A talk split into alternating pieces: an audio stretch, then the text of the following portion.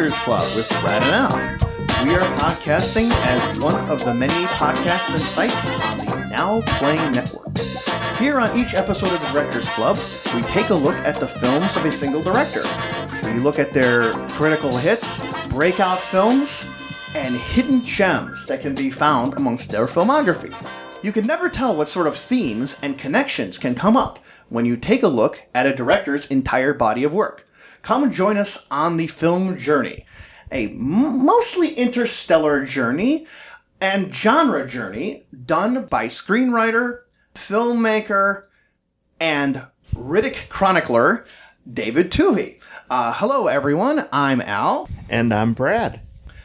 And we have a very special guest that can uh, help us go and explore Twohy's work because I consider him not just a, mul- a friend for multiple decades, but a massive film expert on underappreciated and genre gems, of which I find several Tu- Twohy films may qualify. He writes a column for the Daily Grindhouse, and he hosts a very fun VHS film series in Chicago at this wonderful place called the Comfort Station called Released and Abandoned. It's my uh, great pleasure to introduce Paul Freitag. Howdy, Paul. Uh, glad you could be on. Hey Al, thank you uh, so much for having me here. Yeah, if you could just describe a little bit about like the Comfort series, about what you want to present to people. Sure, uh, I, I'm really honored to have the chance to present uh, present a few sh- uh, films at the Comfort Station.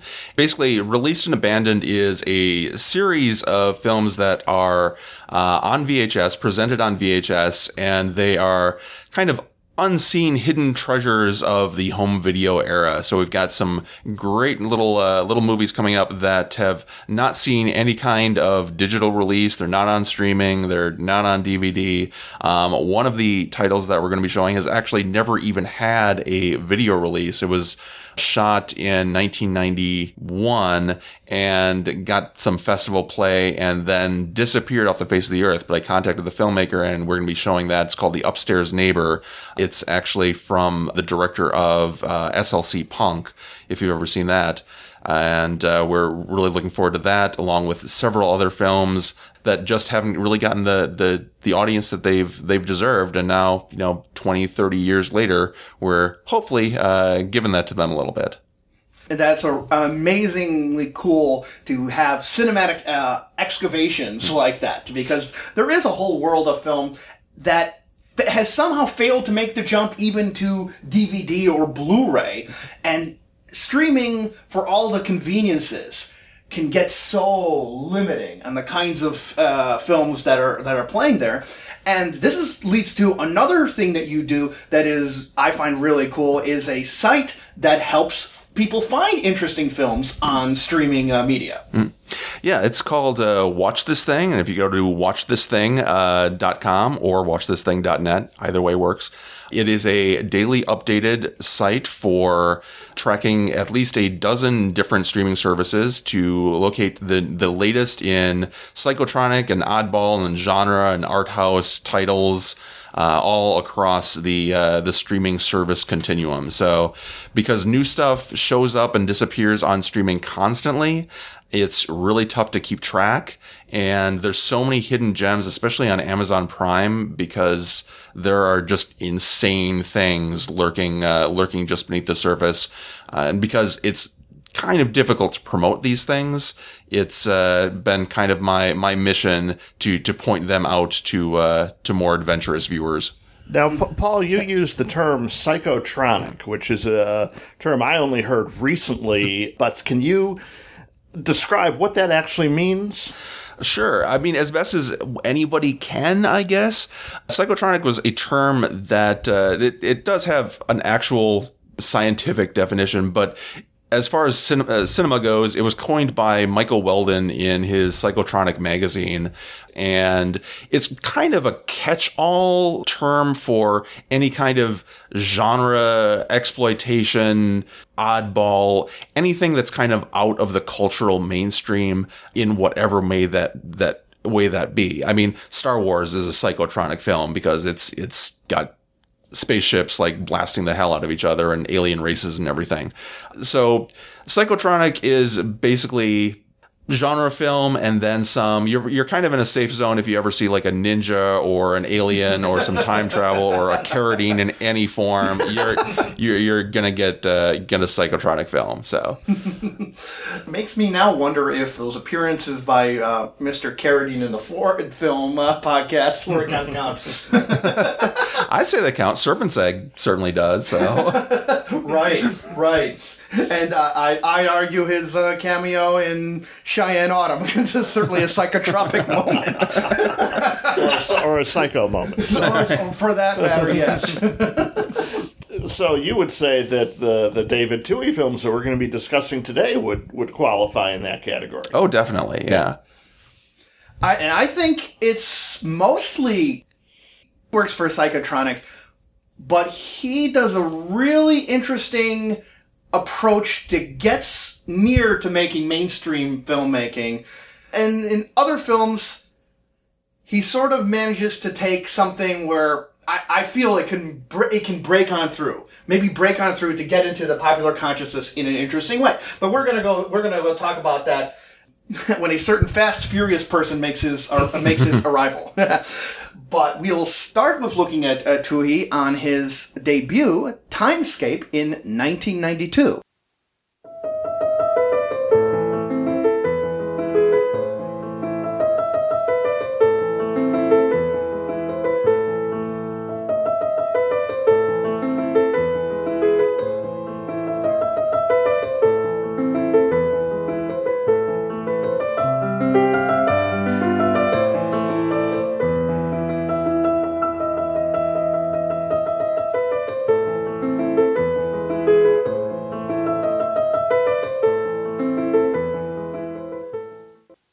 This is also known as Grand Tour, Disaster in Time, and stars Jeff Daniels as an innkeeper who, along with his young daughter, is returning to his hometown. Before the inn can even open, a mysterious busload of tourists arrive for an equally mysterious purpose as the question arises not where they're from, but when. Well, this movie made me realize that I love time travel movies so much that I even like them when they're not all that well made hmm. because there's a lot of really cool time travel ideas and paradoxes in this one, but it also kind of looks like it was a TV movie. And so we're dealing with a really low budget. And in fact, in this country, it ended up being released on uh, video and aired on TV without an actual theatrical release. This movie definitely comes across that he had a budget that may have come up to the five digits and he did a real nice favor for Jeff Daniels and Jeff Daniels is returning the favor. A lot of this look could come from like if if an episode of Newhart had a sci-fi component to it. Well, I, I, I see that. I'm also like kind of a big fan of TV movies. Um, I've written written a bunch about them, and especially at that particular time, this was made for Showtime, and there were a number of other time travel movies around the same time. There's like Jack Sholder's 1201. Um, there was Running Against Time, which was on the USA Network, and that was another time travel. That was a Save uh, Save Kennedy kind of thing with Robert Hays. So there was kind of this weird, like all of a sudden there was all these made for TV time travel movies, which is kind of an odd little subgenre. Um, and Grand Tour or Timescape, however it's known, is I'd say with 1201 probably the the best of those. Um, because it does have like some really interesting concepts at play. Um, and I, I had fun with it despite its kind of limited budget. So, um, we don't really get like the big sci-fi spectacle of a lot of time travel movies because we never really get out of the present, which I think you can do as long as you're you're aware of your limitations as far as as time travel goes. Well, sure. I find that time travel movies rel- need their whatever visual effect it is to depict time travel. I find it almost completely no, I find it completely irrelevant. In fact, there's a movie, a short movie called La Jetée, where hmm. the act of time travel, if in fact that's what's happening in the movie, is not even shown at all. It's just he, a person is here and now he's now he's somewhere else. There's no special effects involved in, in, in that. And there are two other movies I'd cite as examples of the same thing, one of which is the great Spanish time travel movie Timecrimes, and also the very low budget Primer, mm. both of which go into incredible detail on this science fiction element of time travel without the benefit of special effects. Yeah, I think I respond really. I really enjoy time travel movies myself. I think there's something about when you're watching a film that makes time travel just kind of fit. It, there, I'm going to give a kind of a weird example in when there's a, a movie house in Chicago called the Brew & View, which is sort of an Alamo Drafthouse of Chicago, and I was really happy to go there with a bunch of friends to see a weird dub bill of The Empire Strikes Back, The Empire Strikes Back, and a midnight show was Blade Runner's director's cut. Obviously, the early showing was for people who could see the early showing, and the middle showing was for people who could attend later. But I ended up seeing them both, and so there were these. There's this really fun moment where I felt unstuck in time to uh, quote Vonnegut movie, where I'm like thinking, "Wait, um, am I remembering a scene from 20 minutes ago, or remember a scene from two hours and 20 minutes ago?" and I think something about film, like the way film plays on memory it's it's something magical that film can do really quite well. Notably, in recently in a film called The Arrival, not Twohy's Arrival, but it works on that concept as well. And time travel is also a cool way of looking about how when people look back on their own lives and you have a certain at, at certain points you wish you could do things differently and a lot of really fine time travel movies can just explore the possibilities that you can do things differently and what would you really do differently. And that's something which I think the Grand Tour does quite nicely. Especially since I think this is the case where Twohy has found his perfect leading man for this kind of material.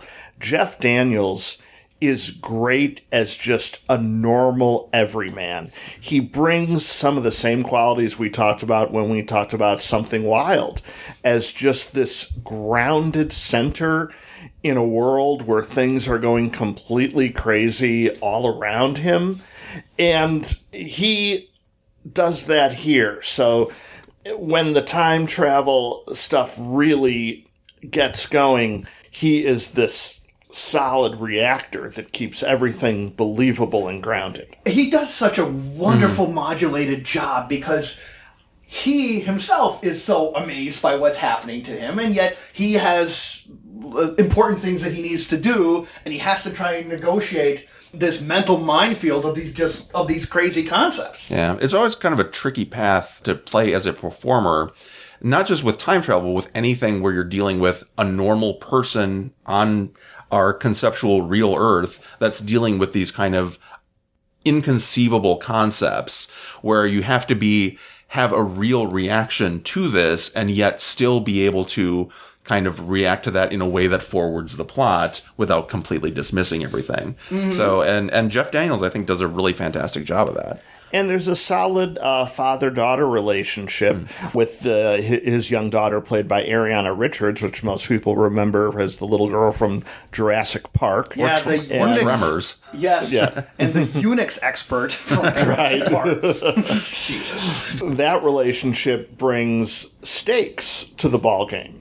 Yeah, that's so true. That was one of my favorite surprises when I saw this movie. Was I was just expecting it was uh, going to be this exploration as to what is, are these mysterious people, and look into more as to what their mission is or what their purpose is, and only to get to a level where I started really feeling for the relationship between him and his daughter, and the family dynamics between that between them and the the grandfather. Right, who's yeah played a nasty piece of work played by George Murdock.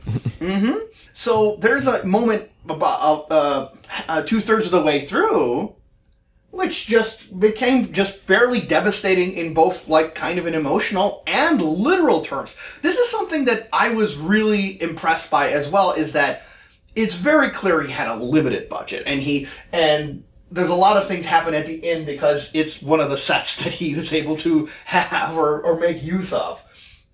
But when some crazy stuff does go down, I think he does a real fair example of like an example of devastation is depicted really, really well with just a, a lot of smoke and uh, debris put in just the right locations to evoke a part of the town that gets destroyed.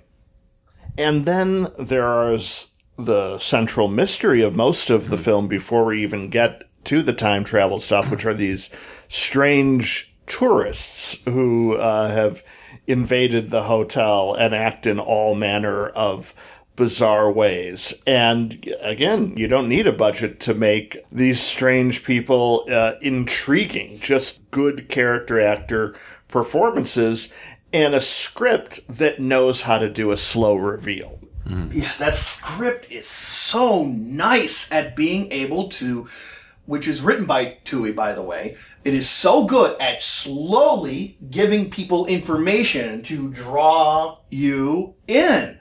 You're just given increasing amounts of weird behavior and then increasingly emotional moments as Jan- Daniels is um, trying to deal with his daughter and the grandfather character.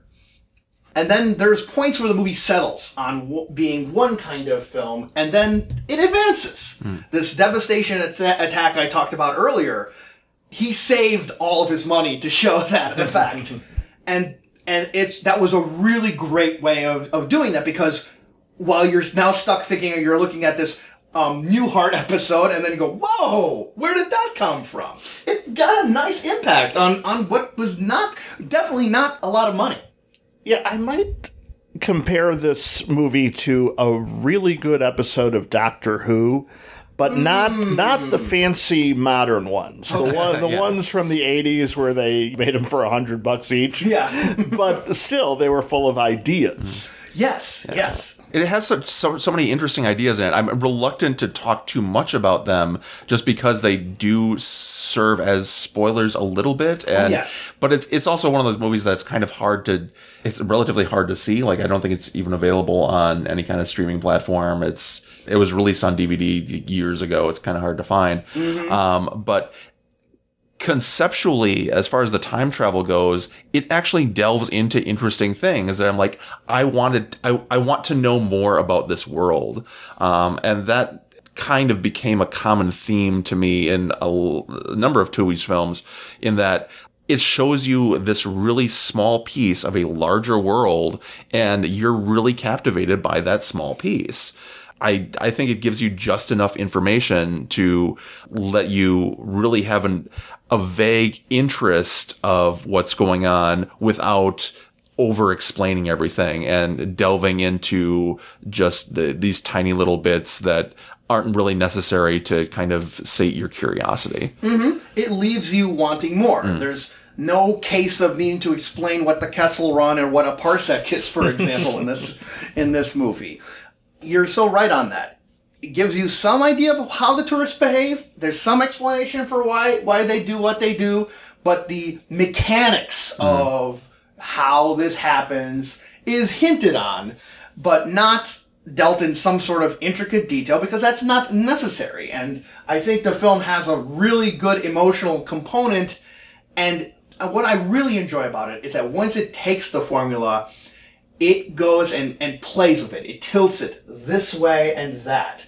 When you think you have the movie pegged, it it turns in on you, and there is a moment three quarters of the way through where someone makes a phone call that I just went full Keanu Reeves, whoa, at just what happened with that. And how that's explored is really cool too. Hmm. And maybe not just Keanu Reeves ro- whoa, but Michael J. Fox whoa. so, so true. True. so so true. Um, I want to delve in that a little bit, but it is a major spoiler. the film right now, for the moment, is available here and there on YouTube, so that's a, a chance to see it. And I personally would recommend that people take a look if they're willing to forego like the, the production values on this. It the story and what he does with the story is a real goes in really interesting ways. So hmm. I would recommend it before we talk into the detail on it. And what do you guys think? Yeah, I mean, I, I'd say if you if you're a fan of time travel movies, it is a lot of fun. I think as long as you go in there with that kind of expectation of, you know, this was a made for television movie in the early 90s, so you kind of have that understanding as to what that is as far as format goes, you're going to to have a good time. Good script, good idea, good lead actors. Definitely give it a shot. Cool, cool. And one of the things that made it so remarkable, which are right now with spoilers here from here on out, on is that when he makes the call, uh, Lost Highway, like he calls to himself, to him because he's because he has managed to travel back in time, and this was not revealed until this phone call that he's his past self slash present self, or however these guys work, is still there. And eventually he goes and teams up with himself, which includes some uh, great moments where they're in a trap location and a, in a great in a great line when the present one is shocked to see to see the future one, and then how, how does this happening? And the future one says, "Look." By the time you figure out whether this makes sense or not, we'll both be killed twice. This this movie, this scene you're talking about, captures the spirit of probably the movie that got me into time travel movies, hmm. which is Back to the Future Part Two. Oh, now, now, okay. Part One might be the the better film and the and the more acclaimed film, but Part Two is the one that has the most fun with time travel paradoxes, mm-hmm. and so that spirit that you're talking about of uh, what happens when you meet yourself and uh, what are the the ramifications for that and how do we you know just make that entertaining as hell is transferred from uh, the Zemeckis movies to this one. Mm-hmm. Yeah, yeah, it plays on those so nicely, and it, e then connects in a wonderful way a little later to the in the to the emotional component as they need to get somewhere. To which they have a fun argument about you drive. No, you drive. Mm-hmm. but if they use the same person. But it turns out that in Jeff Daniels' character's past, he had ha- he had ran away from the town because of a horrible accident, or at least he was perceived as running away and it's sort of ambiguous in the story as to whether he really was abandoning the situation. And he gets the chance to argue what's the right thing to do with mm-hmm. himself. It's an actual internal conflict depicted as externally as possible. It just a, and it's just a wonderful, wonderful detail. And this idea of just reckoning with the past, which a lot of time travel movies do, is I think is handled really beautifully with and that sense paul that you were talking about about giving people a hint of oh my gosh what is the possibilities? Hmm. I think it, the ending scene is r- a really charming version of it and it ties in with a, a classical music piece called Für Elise which jeff daniels knows about because his wife who had passed on was a piano player and she had played this for him and their daughter constantly so you hear that at the end, and that was a lovely scene. But what really straight up got me was that he has to kind of draw people away from the town, the part of town that might be hit by this impending disaster. And so he and himself are at this church, which is a an interesting tie to the clock tower, I guess. And at least it comes to mind for Back to the Future. And they're hitting these bells that have not worked for decades and they're hitting the bells in exactly the right tones for the song Für Elise. And I love that part because it's not really it's not explained. They're not deliberately doing that. It's just something natural that just connects with the past and it's like how emotion uh, the feeling that an emotional connection can transcend through time. That was kind of the subject of the Christopher Reeve Jane Seymour movie Somewhere in Time. The feeling that that movie trafficked in, that was right there. It was just I felt it was captured in that moment. Hmm. and it, it's a subtle touch, and I have to be honest, I didn't even notice that. So I'm glad you pointed that Yeah, out. I, I didn't either. So good call on that. It's oh, it's and and it's wonderful because that ties in with the emotional part as well. That's what brings the daughter to running to go and because she's hearing this out in out out in and the fact that, that even that's as a church is an interesting detail on that as well. I, there's so many fun undercurrents on just this on this moment, and it's several moments out throughout the film that hint in these interesting ways. And Brad, I completely agree with you that one of the main reasons the film works, aside from its story, is the absolute grounded performance by Jeff Daniels. He makes both the the crazier, wilder events and the um, production value kind of things that maybe people would let slide, and makes you want to go and follow him.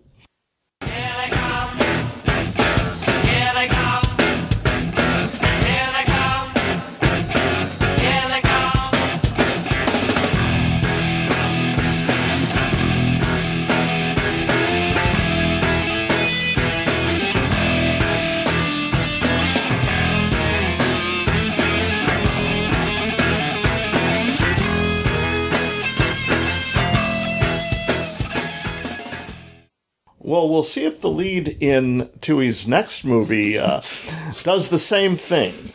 In 1996's The Arrival, Charlie Sheen is a SETI astronomer seeking evidence of extraterrestrial life. When a radio signal indicates he's found it, he's surprised to find himself fired and his work destroyed. Soon his colleagues start ending up dead, and the answer Sheen has been searching for might find him first. This is a film which shows two really fascinating casting choices. I think maybe one of Twohy's greatest achievements as a director is to have Charlie Sheen play a scientist, and you gotta believe it. That's really, really amazing, especially in light of his um, uh, new career of being a crazy person.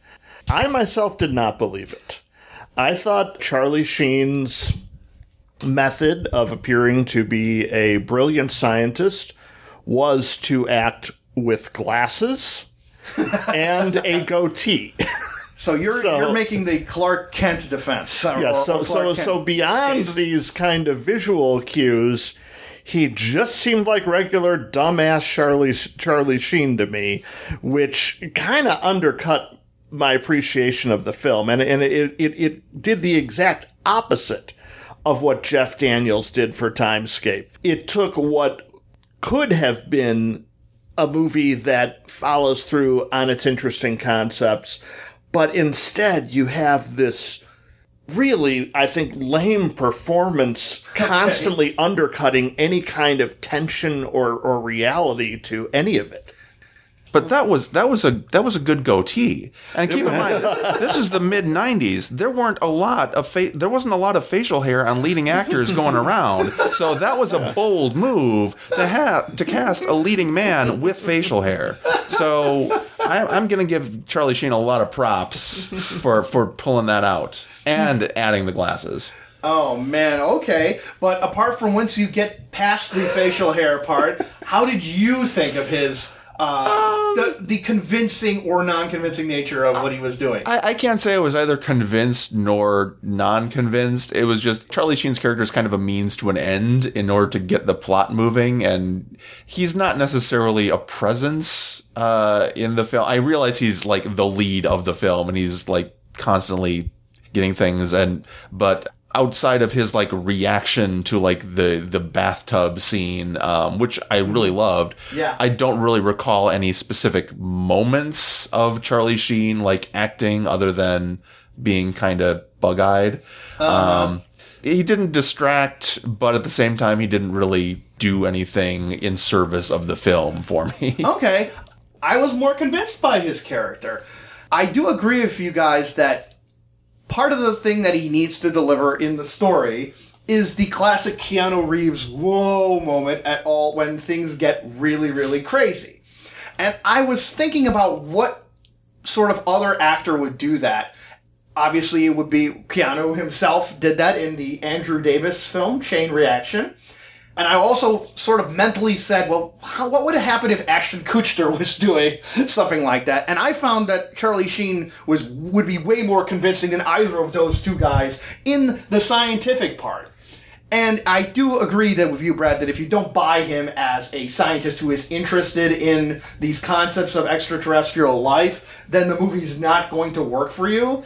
I was totally bought in. Part of it is that for me, that's a subject that I find incredibly fascinating, and I have a, a, a rooting interest in it. So I kind of found that like Charlie Sheen was able to convince me on that score and i was i was drawn in on him and seeing what would happen for him and so when he does get bug-eyed later i, I was there with him yeah, y- you know, if I loved alien uh, invasion movies the same way I love time travel movies, I, I'd be cutting this a lot more slack just because, you know, that would be my jam. and i do But- like that i right, do like right. alien invasion Yeah. films quite a bit But I was actually thinking because I did see this not too long after uh, Timescape that you, you know who just would have been perfect would have been Jeff Daniels. he could have he could have sold this the way it needed to be sold. Now there's some, some other interesting performances. I think the one that's best is is Ron Silver, who is uh, the hiss- the hissable villain of the piece, and Yes. and delivers on all those levels of being the dude you just love to hate. Yes, yes.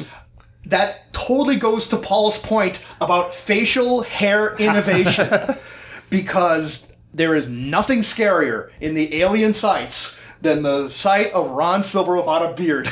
Ron Silver in I think every other role has not appeared without that classic beard that made him look like a really good actor version of the um, obnoxious cokehead character from Nakatomi Plaza in Die Hard. And Ron Silver has had a, a whole range of roles, but that beard has always been present, except in this one. And then when you see him without a beard, you understand why because it's just ugh, oh my god. and then later you see a someone who may or may not be him with a uh, Super Mario Brothers mustache, and it's actually even worse. And then we have Lindsay Crouse as the other scientist who.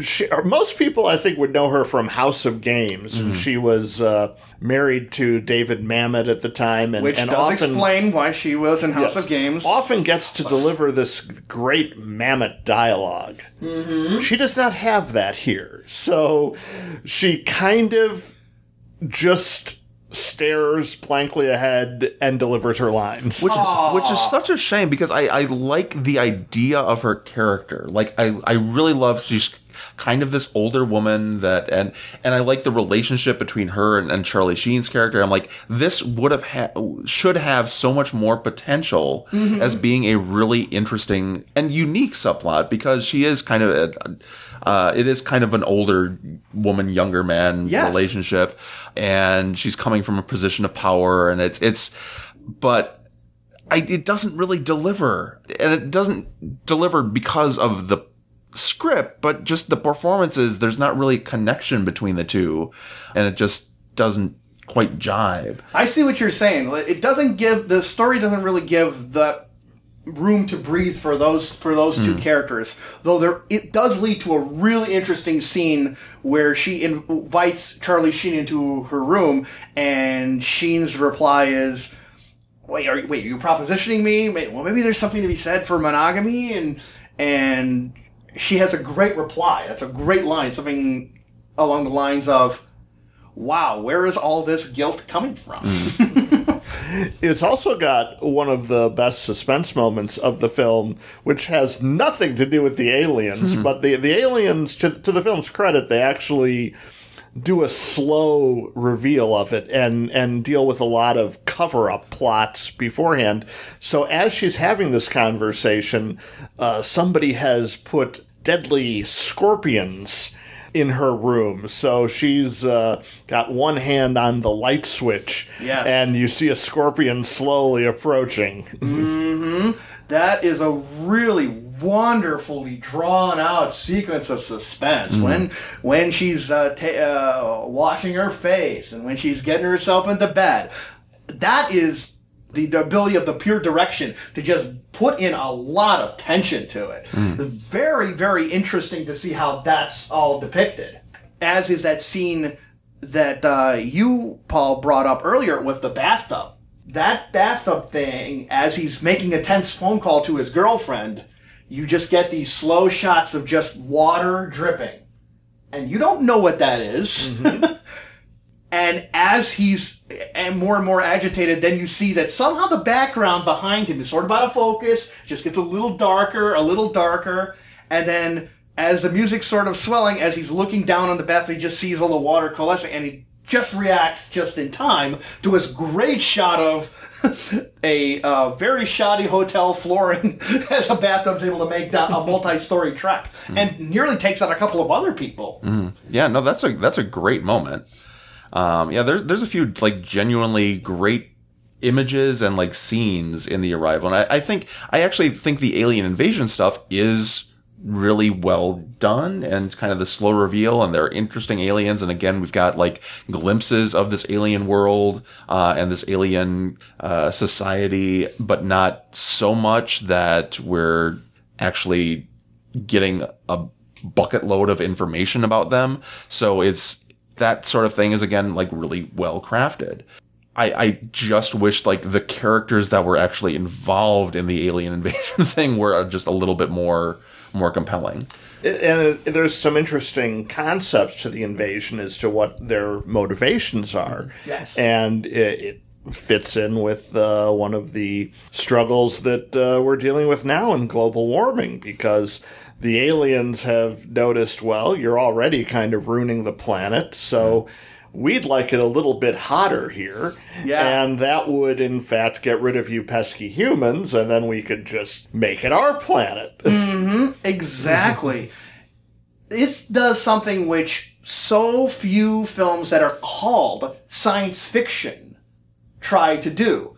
I'm a huge fan of the science fiction genre, especially of a part of the genre called hard science fiction, which is dedicated to putting in scientific concepts, but using it to just try and explain a, a human problem. And so very few sci- movies that are called that even try to do that. So, and especially at the time frame when when this arrival came out, that was almost unheard of. So I was really amazed when it when the aliens mission was was revealed and what does that say about like how oh they'll just they'll just take hmm. over and they do literalize it and say well we're just doing what you guys are doing. We just need to get faster because we need to get over here. Especially when you compare it to the other alien invasion movie that came out that very same year and pretty much overshadowed this one completely because this was released the same year as Independence Day, mm-hmm. Mm-hmm. which had a lot more impressive looking aliens, but a lot less ideas about them. yeah Yeah, I I actually find the the arrival concept of hey, climate change is because of a big alien conspiracy a lot more reassuring Yeah. than climate change is because we just don't care, which is the actual what's actually going on. Yeah. So the arrival is kind of like, oh, that would actually be better. Yeah, yeah, yeah. Although it is tied in on companies Right. buying True. areas with do- which don't have regulation, mm. And it's tied into the like this. They find out about this information from increasing stock prices. Uh, as well, so the aliens have done their homework about how we can fuck things up. yeah. in other words, and and yes, I want to agree with you guys that just how it doles out this information, just like not as much obviously as his first movie, but he doesn't have the cha- uh, a budget to do Independence Day spectacle, but he saves it so that when in a wonderful scene where uh, Charlie Sheen is traveling down an elevator, you get finally get a big reveal of just what's happening in this uh, subterranean lair and it introduces a sort of alien cleanup, an alien Roomba device in a really interesting way that pays off quite well for a the action scene later.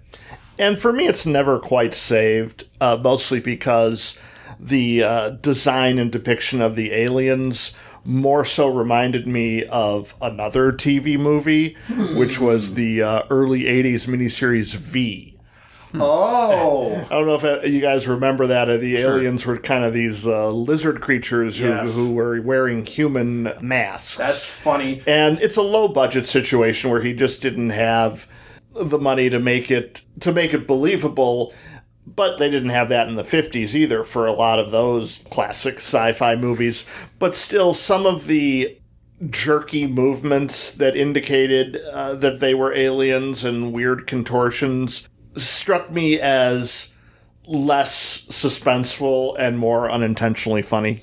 Oh, that's uh, that's too bad. I was I was bought in on on those because when you get a quick reveal of the alien, it's almost always in an interesting uh, way. For me.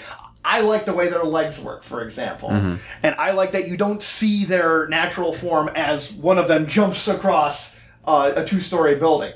As visually does it really look as impressive as say your average superhero movie today? No it does not. But at that point i didn't you didn't think that the aliens could do that. So i was i was more drawn in by the fact that it was happening and i also think that the movie does really cool use of the day of the dead festival decades hmm. before Coco. Although I guess you could say that maybe it's like the Mexican version of how when films in the '70s had Chinatown, they would always have the Dragon Parade on it. so, but part of the part of this movie is set in Mexico, and they do a lot of fascinating things with the imagery of of the Day of the Dead.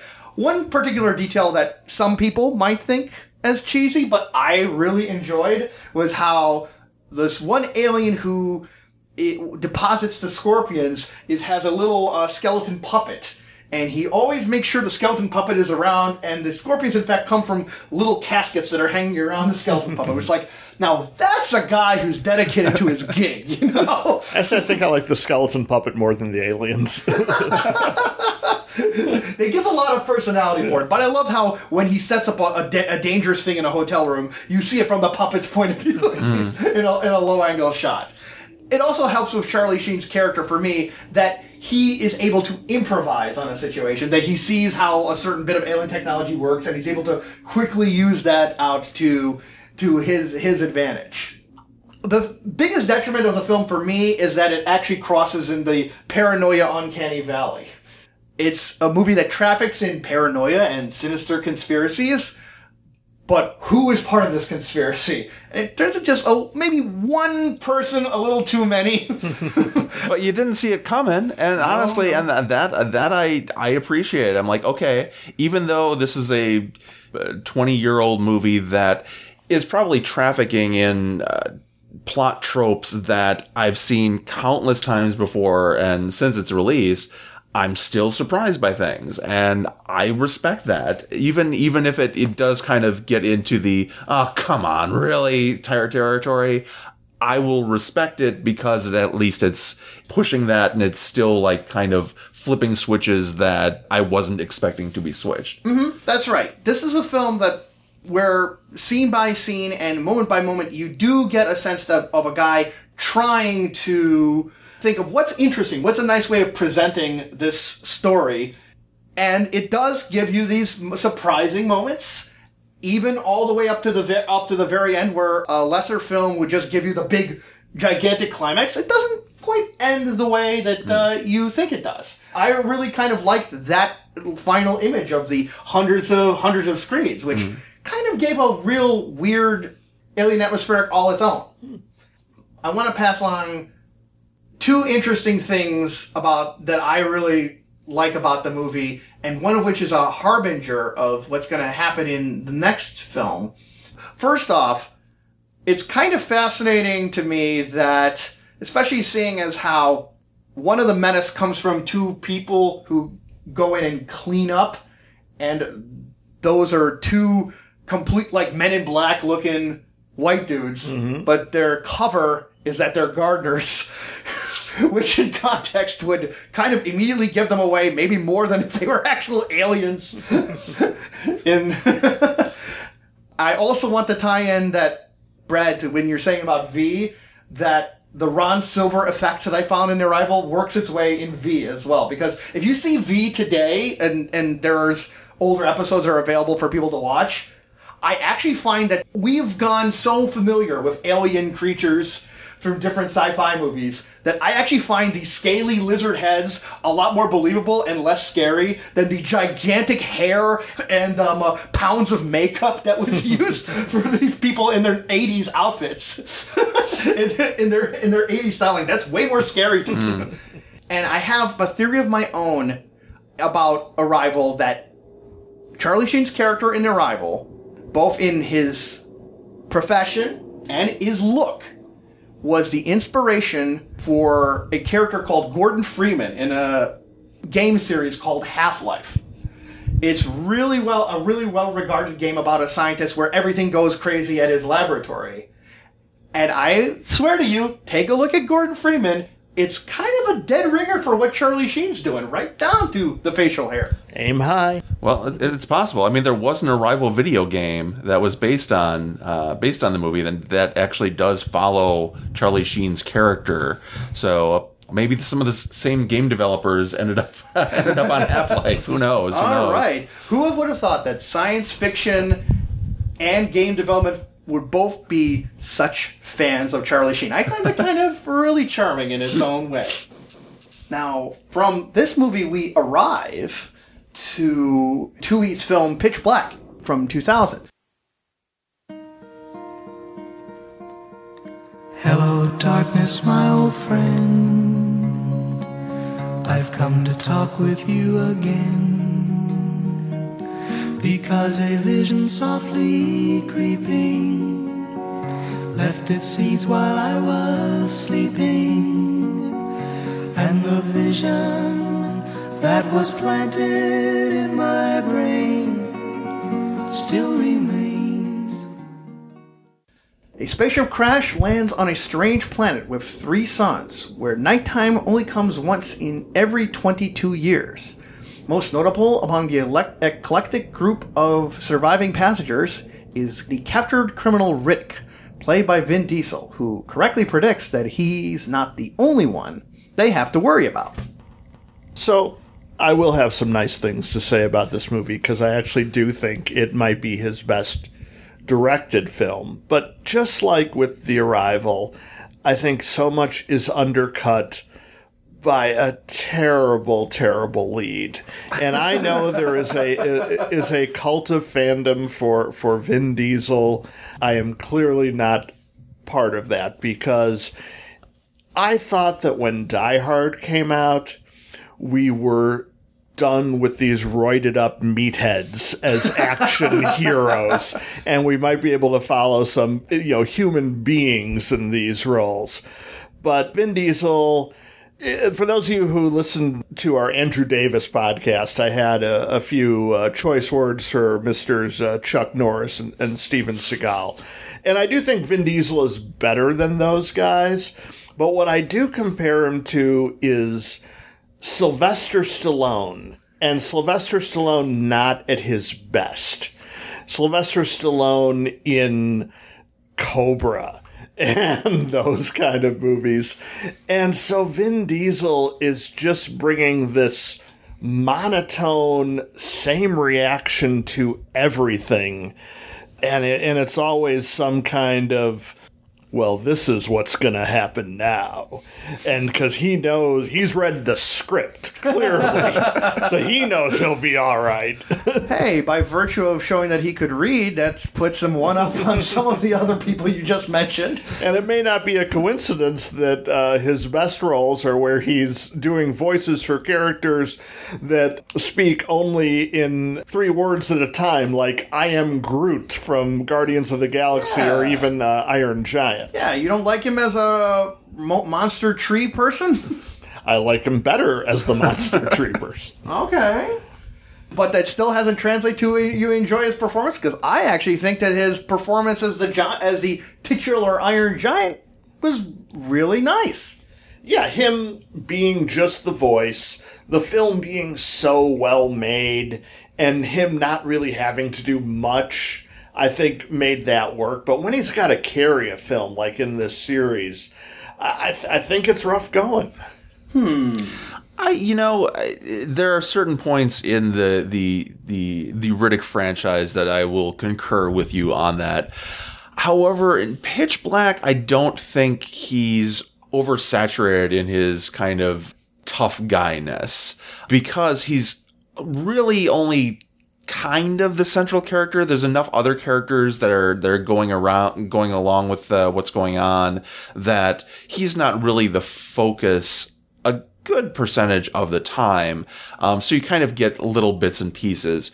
I, I will say there are parts of it towards the end that started to bother me because it seemed like he was the character was actually like doing kind of pseudo witty catchphrases like after something would happen. And to me, that's not the character I wanted to see. Like to me, the interesting parts of Riddick are really when he's just very kind of quiet and very matter of fact in the few things that he does say. He shouldn't really be throwing off witty catchphrases.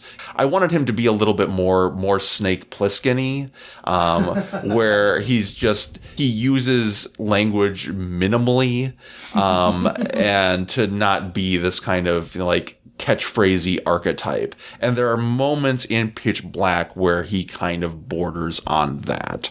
Um, and that kind of took me out of what was going on uh, a little bit, which is a shame because I really love like 90% of what's going on in Pitch Black. I think it's considerably more successful than your impression, partly because in Pitch Black, when especially when you first see it, you don't know of the Riddick character is going to be a character. In fact, he starts off the movie in a really great plot self development as the monster. You think that after the ship crash lands, that he is going to be the threat. And so all these requirements that Brad you're expecting for rich characterization is not strictly necessary because he is the boogeyman. He very well is the boogeyman in the first part of the movie. And I think that's one of the real cool parts of the film is that you think he's the threat and then you see that there's something much much worse. Now that's a really interesting point uh, because I only saw Pitch Black for the first time in preparation for this podcast. So I knew going in that he was the lead, that there would be a bunch of other movies called Riddick, and that Vin Diesel was going to be a big star. Mm-hmm. And so there was never a time where I got to be under that misinterpretation, which could have helped because those qualities that I think are pretty much death for a hero do work for a great villain. Mm-hmm.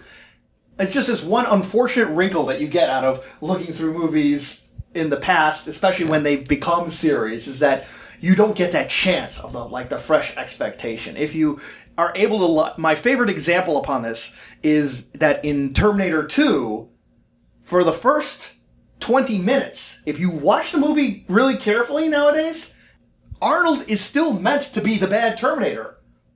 Up until the point that he pulls out the shotgun and sa- shoots Robert Patrick to save Edward Furlong's character. But every other depiction of that is that he's meant to be the bad guy and Robert Patrick is meant to be presented as the good guy. So if you didn't know that, it would have been an amazing reversal. But it got ruined by trailers. that uh, Yeah, I, I remember being spoiled when, before I'd even seen Terminator 2, like uh, when it when it came out, and like they they blew the marketing. exactly, exactly. And that's a and so that's a real shame when that happens. But if you look at the first half hour of Pitch Black with that in mind, I think that be, your impressions of it could be significantly enhanced. I love this film, and part of the reason for that is because I think this is one of Twohy's most successful ways of giving us more information or more different situations on such a great gradual level on both the plot and on the scripting. These aliens are just delivered in such wonderfully small increments. Their threat becomes uh, more and more obvious, but the way they look is only really fully revealed by the end. So it's a um, it's a great sense of mounting tension as you get more and more of a picture as to what these these guys are like.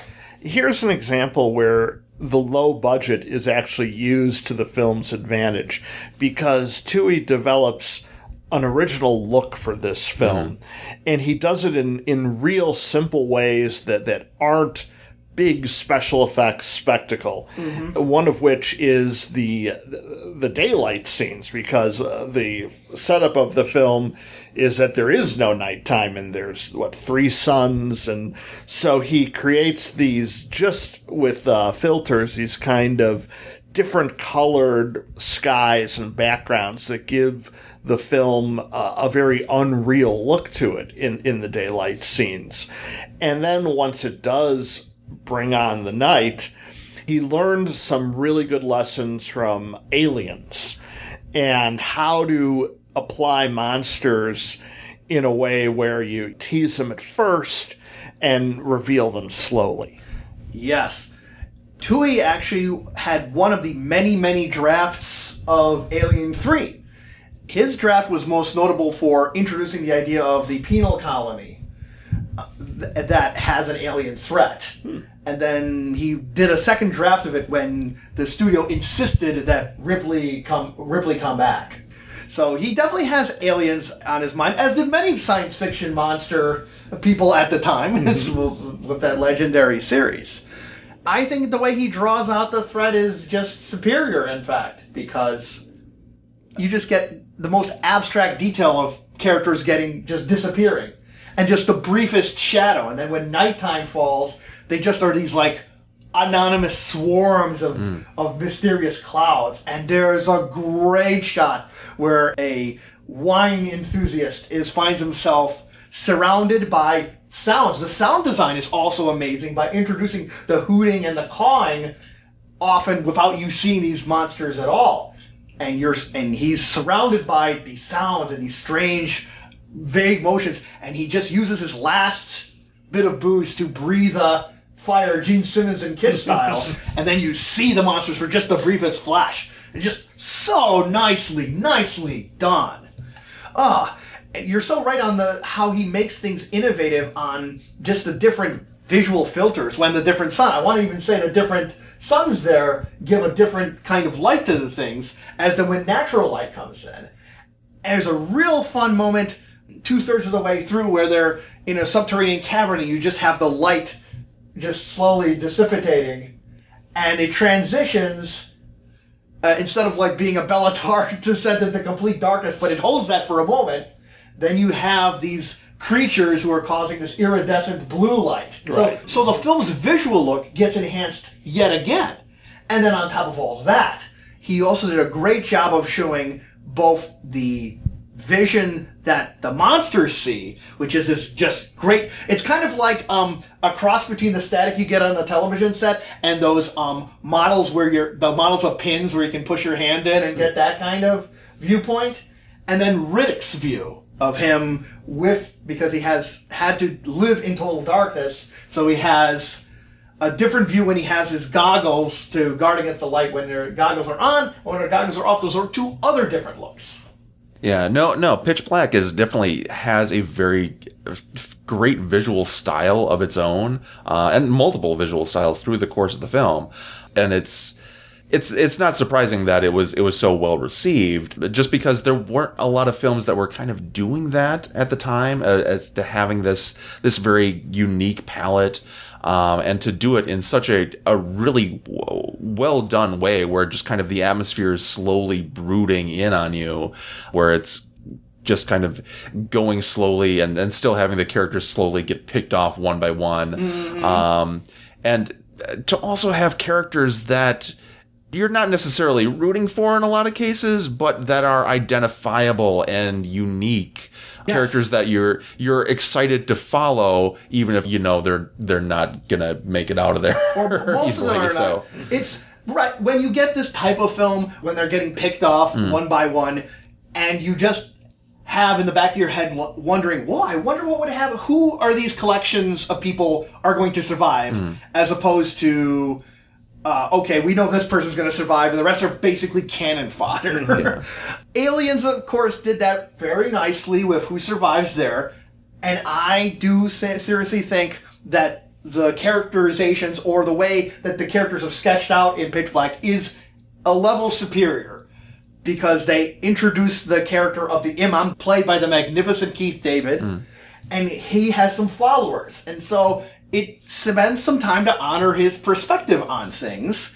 It has a very weary mercenary who is the guy who had tracked Riddick, and he has a fascinating arc and uh, and the real protagonist of the movie is not Riddick. It's Radha Mitchell's inadvertent captain character, who the when the when the captain perishes during the initial accident, which leads to the crash, she has to try to right the ship to make it land, and part of it involves her jettisoning all the passengers. Hmm. And this provides this really amazing source of guilt that's such a fascinating through line. It's something that Aliens did explore a little bit by having Ripley's daughter die, and and where but where I find that Cameron's did that kind of on in on the nose way. I liked her Radha Mitchell's character's development over the course of this, and believe it or not, I actually find that there is some development with Riddick himself again, it helps that from the start he was just a threat. But all throughout the movie, he's not the good guy.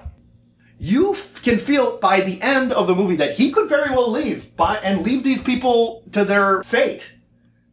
But in a very subtle way, he just gets some measure of the humanity from that he had lost through spending so much of his life in this uh, dark penal colony environment. Yeah, that's kind of why I compared him to the 80s style anti hero that has motivations but is also unpredictable and not somebody who you will necessarily be rooting for.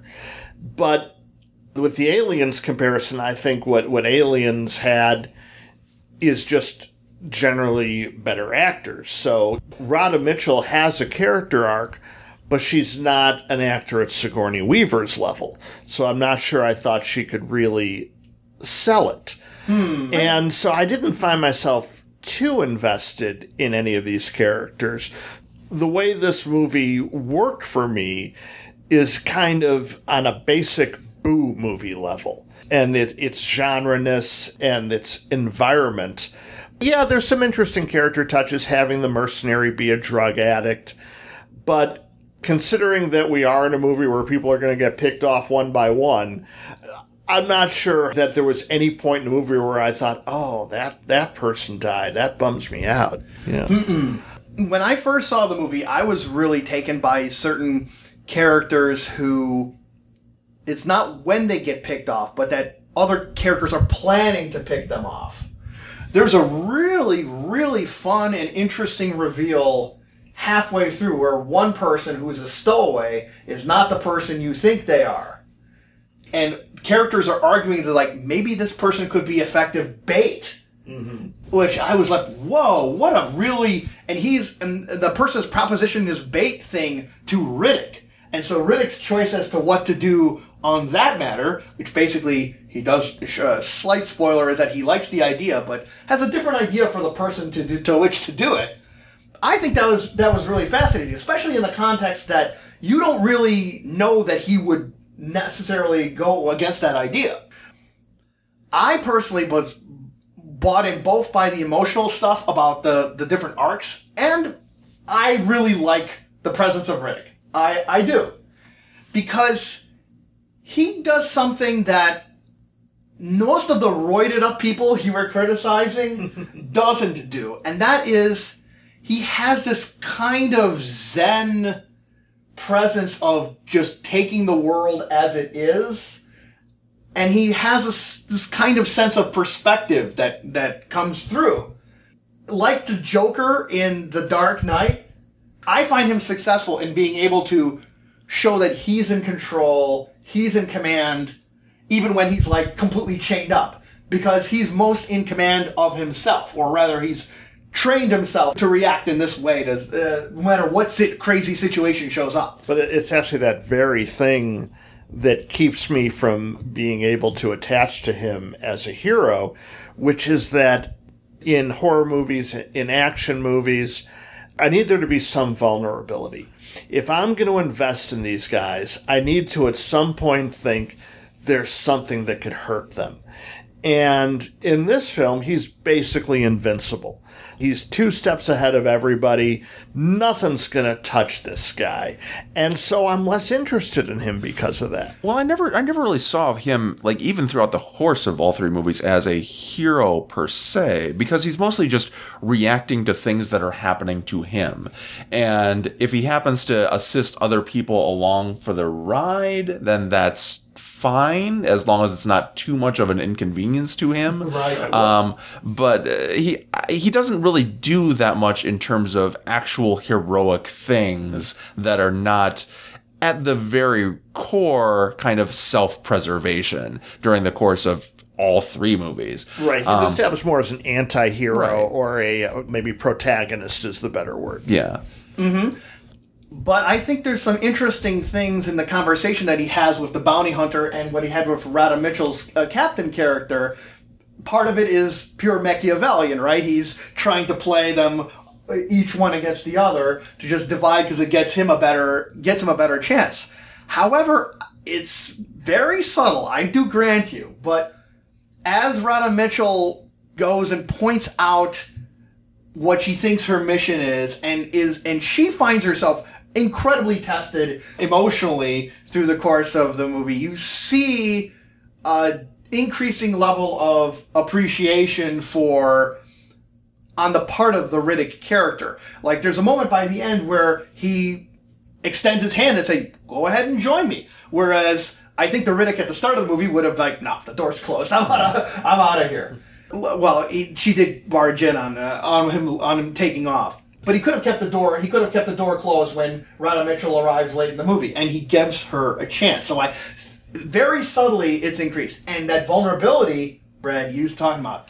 I felt it at the end. Hmm. What's his vulnerability was he could not allow himself to feel, to get a human connection to, and Radha Mitchell's selfless act at the end when she knows he's a threat, she knows he would be a danger to on this escape ship, and if he was being dispatched by the monsters, she could have totally left, and she decides not to, which leads to a big sacrifice on her part. And that's the part, the one part where he yells, where he yells, "Not for me, not for me," and that locked it in for me. That was uh, and by the end of the movie he makes a statement that no riddick died on the planet. Hmm. And that's the riddick the, the riddick who didn't care the riddick who didn't find anything worth about for humans apart from what he could do to get an advantage about them. That guy is gone. And so yeah i was really surprised by how that arc came in from such a monolithic character who had this big established perspective No, that's fair. I, I honestly say I, I honestly can't say that I necessarily saw that kind of level of growth uh, with Riddick, but uh, I'm certainly glad you did. I, I can certainly see it. I think I was I was concentrating much more on the more monster atmosphere aspects of it than necessarily following Riddick because you you really don't really follow Riddick for a good portion of the movie. It's an ensemble piece that's kind of led by Radha Mitchell, and it's not until towards the end that it kind of becomes a little bit more of a Riddick showpiece. That is really what I l- like a lot about Pitch Black because again, you get these snapshots and these little bits and pieces of kind of the outside world and who Riddick is, what who all of these people are, who what what is religion in this world, what are all of these characters, where are all these characters coming from, what are these other planets? No, you're just given this little insular mini depiction of these various character types in this universe. And again it leaves you kind of wanting wanting more and wanting to have a better take on this larger world that you're getting this small glimpse of. Be careful what you wish for. this is certainly true. I, it my, my final thought on it is that I really enjoy films like this because, first off, they exceed their grasp. They, they where they could just wallow in genre tropes. they manage to deliver quote unquote the goods in terms of the horror, the suspense, the shocks. But in addition, they there's a I was surprised by the emotional component of it. That I thought that was amazing. And if you're a person who like just appreciates how to make quality filmmaking on a very limited budget and very limited elements, and you look at Pitch Black with those ideas in mind and examine how it does the cool things that it does, I think you'll be really rewarded by a guy who is able to spin gold out of um, uh, uh, Walmart yarn level materials in a lot of in a lot of cases, which is always cool to witness.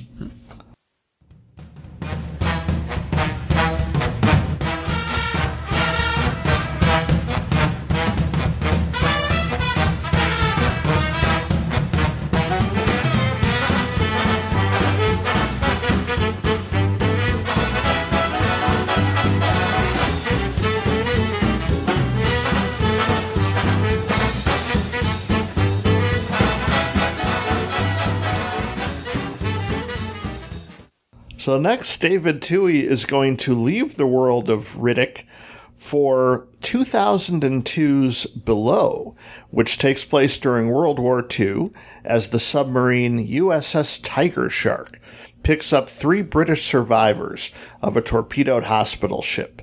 The sub is pursued by German destroyers as disturbing revelations come to light about the sub's last mission and the fate of its former captain what you're saying, Paul, about the uh, the mechanics of delivering the scares. It's like I just really like on the hints it gives on the mechanics of the mechanics of the submarine. What he does with these limited spaces is just amazing. And how these particular details, just what does it mean to be on a submarine in that environment, and what are the particular threats, is very cool how those threats are man- manifest all throughout the course of the movie. I found it a qualified success, but but a success. I think it might be Twohy's best film. Got to give a bit of a spoiler warning though, because in describing why it's so cool, we have to reveal the thing that the film very meticulously reveals. So that is uh, about to happen. This movie was co-written by Darren Aronofsky and he was originally uh, set to direct it, although he instead went out to do uh, Requiem for a Dream. Ah. And so this movie has a hell of a great idea a haunted submarine, a ghost story set deep in the depths of the ocean in wartime. So the threat can be so the threat's already there in that you're underwater you're running out of air. There's German U boats looking for you. And then beyond that, the characters slowly realize about this malevolent spirit. So, on a conceptual level, great going. And there's there's parts of this movie that looks great. The opening shot of the water is filmed in this very evocative way. But one thing that it didn't do that I think it needed to do to be kind of the home run that it could have been was really be period. It didn't really sell to me that it was taking place during World War II. Hmm. I was getting some acting beats that seemed really modern. Even the look of some of the characters seemed very modern. And so I was taken a little out of it by what I thought was a, was an inability to be period but that's really a, a minor thing compared to what the movie does right.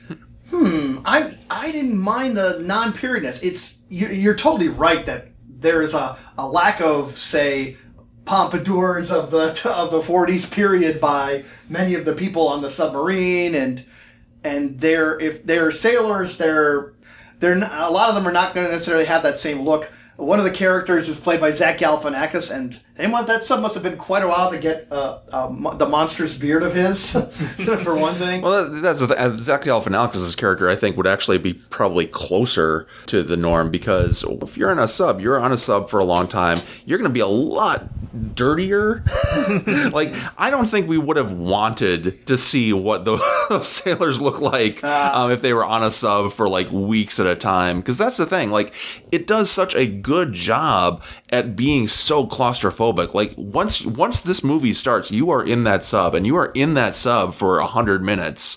It is not taking you out of that at all. And I really I am a sucker for any movie that is basically going to be on a single location. Mm. And this movie does such a great job at establishing that location. Like there's a uh, kind of a long shot towards the beginning of the film where they're they've got a couple characters that are kind of running around the sub, introducing uh, the the new character, like telling the rest of the sub that there's hey there's new arrivals onto the sub. That is really so well done because it basically just gives you the layout of the sub. It gives you the layout of this is the space that we are going to be working with for the running time of the film. And it does such a great job of both doing that while at the same time establishing these characters that it's a great kind of preface to the rest of the movie. And this is before anything that is even vaguely supernatural happens in the movie. And it's just kind of establishing establishing the space before it starts establishing like the freakiness of the space.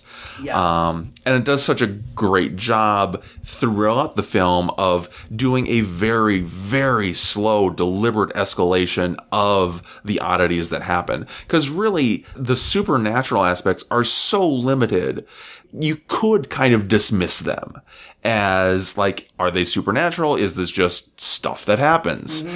And it treads that line so well Agreed. that uh, it's just it's it's a genuinely like creepy, unsettling movie, and I'm kind of amazed that there's often discussion about like great underwater horror movies. People are talking about like Deep Rising and, and Deep Blue Sea, and these are they're fun. Yeah. but you never hear people talk about Below, and it's such a great I think because it's not a monster film that's underwater, it is it is a ghost story set beneath the confines of a sub. You just don't necessarily think of it in relation to uh, some of the other water water set horror films. Yeah, Paul, you're so right about how the location is something you get to know and becomes its own character. Not just the inside of the sub, but also when characters have to leave the sub and and you really get the sense of just how far away from safety they are. But the introduction of the supernatural element really, I thought, was done perfectly. It, it's via this record player that's uh, playing this Benny Goodman uh, big band tune, and it it comes in when it should not be coming in at Yeah. the most at the tensest moments, and so you have a great building of suspense, and also this this reveal because unlike with Pitch Black. I really came in not knowing a thing about this, so I had no idea this would end up being a ghost story. So it was a very cool turn of events. Yeah, the way that the tension gets ratcheted on what, what Paul was saying is done so effectively. There's plenty of terror to go around before you even get ghosts. Right. um, that the Benny Goodman one to take one example because they're submerged and depth charges, and you have things that go bump in the ocean. Something's bouncing on the top that could or could not explode, and just it's depicted so well as all these characters that we've been introduced is done a very has shown in a very slow pan across as this thing is bouncing and different people in turn stare at the threat directly above their heads as this charge slowly hits this girder is slowly bouncing on this rope. Oh it's just it's just white knuckle and just that emphasis on silence is just so good a great triumph of sound design as mm-hmm. well and then when that Benny Goodman comes in, this lively jazz tune might as well be like a, a cannon shot for, for how much it shocks the conscience. Right, because ever the, the everyone has to be dead quiet during that scene when it mm-hmm. comes on. Mm-hmm, mm-hmm. Oh, and speaking on like how sound is used, I do admit to being a bit of a fan of like how Tom Clancy elaborates on certain mechanical details of things, and I think that this delivers on that as well because there's so much details upon like how sonar is used and and how to go and submerge, how to remove the air, uh, to go and get under the water, and just the increasing level of hydrogen and the danger that comes up with is great. How all the procedures for launching torpedoes and and uh, using getting to periscope depth and I, I even love the log books that show you like okay this is a ship. Here's a whole this is that was a period detail that I that I love. Maybe they maybe it's done in today where they have a big book that shows all the different kinds of ships so you can see what kind of a class and what kind of a threat the the ship is. All those are delivered wonderfully and the non-ghosty threats are also doled out really nicely there's a downright hellraisery moment when part of the way that the uh, ships on the surface try to capture the sub is through these gigantic, slow-moving evil grappling hooks that are just cut through whole sections of the sub. Which I've never seen in any other submarine movie. Nor I, and they're just uh, they're just great. Like the and provide and a moment that sort of reflects on some parts of a plot development in Pitch Black where the captain has to make a decision and they stall, leading to his uh, yo-yo enthusiast assistant um, say, "Go, move, move, move!" to just just get out of the way of one of these giant hooks from totally knocking this uh, submarine down for the count. Yeah, Bruce Greenwood is uh, he plays the captain of sorts of the ship. Which, but uh, I just want to point out, it's once again a captain who's not really a captain, Right. akin to Radha Mitchell's character. Right. Yeah, where he's he's kind of stepping in after uh, things happen to the previous captain, uh, and uh, Bruce Greenwood. I, I I I feel Bruce Greenwood is kind of really underrated uh, because he's often kind of invisible, but he's so good at what he does. Like if you saw Gerald's game, he's he's really great in that, even though it's a relatively minor kind of milk toasty part. Um, but he's so and he's so good in this where he's just he's clearly having some kind of breakdown and really trying to not have a breakdown and that it just uh, his performance is really I don't think it it carries the film in any ways, but it's such a good part of what makes the film solid because you you're compelled by this guy. You're not really rooting for him because he's a mess, but you're kind of fascinated by him um, and his reactions to everything that's going on around him. Um, Yeah, I think the success of this film is absolutely dependent on that performance because it's a slow reveal. We spend most of the first part of the film, first of all, thinking he is the captain. And even as we slowly find things out, he seems to be the one that could potentially hold things together. And to reveal that he that not only will he not be able to hold things together, but he is the weak link of the entire crew Yeah. is something that that's a balancing act for an actor and, and that, that he does really well.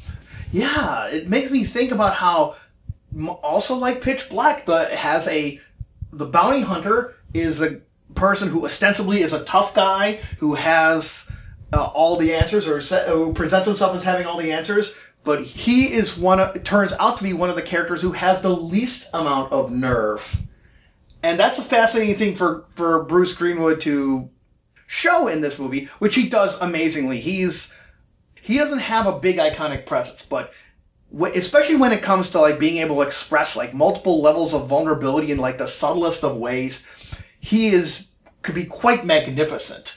Especially in two particular films of uh, Canadian filmmaker Atom Egoyan, The Sweet Hereafter, and especially as the main character in Exotica a guy who is getting a very twisted take on the uh, same things that Jimmy Stewart was doing in Vertigo.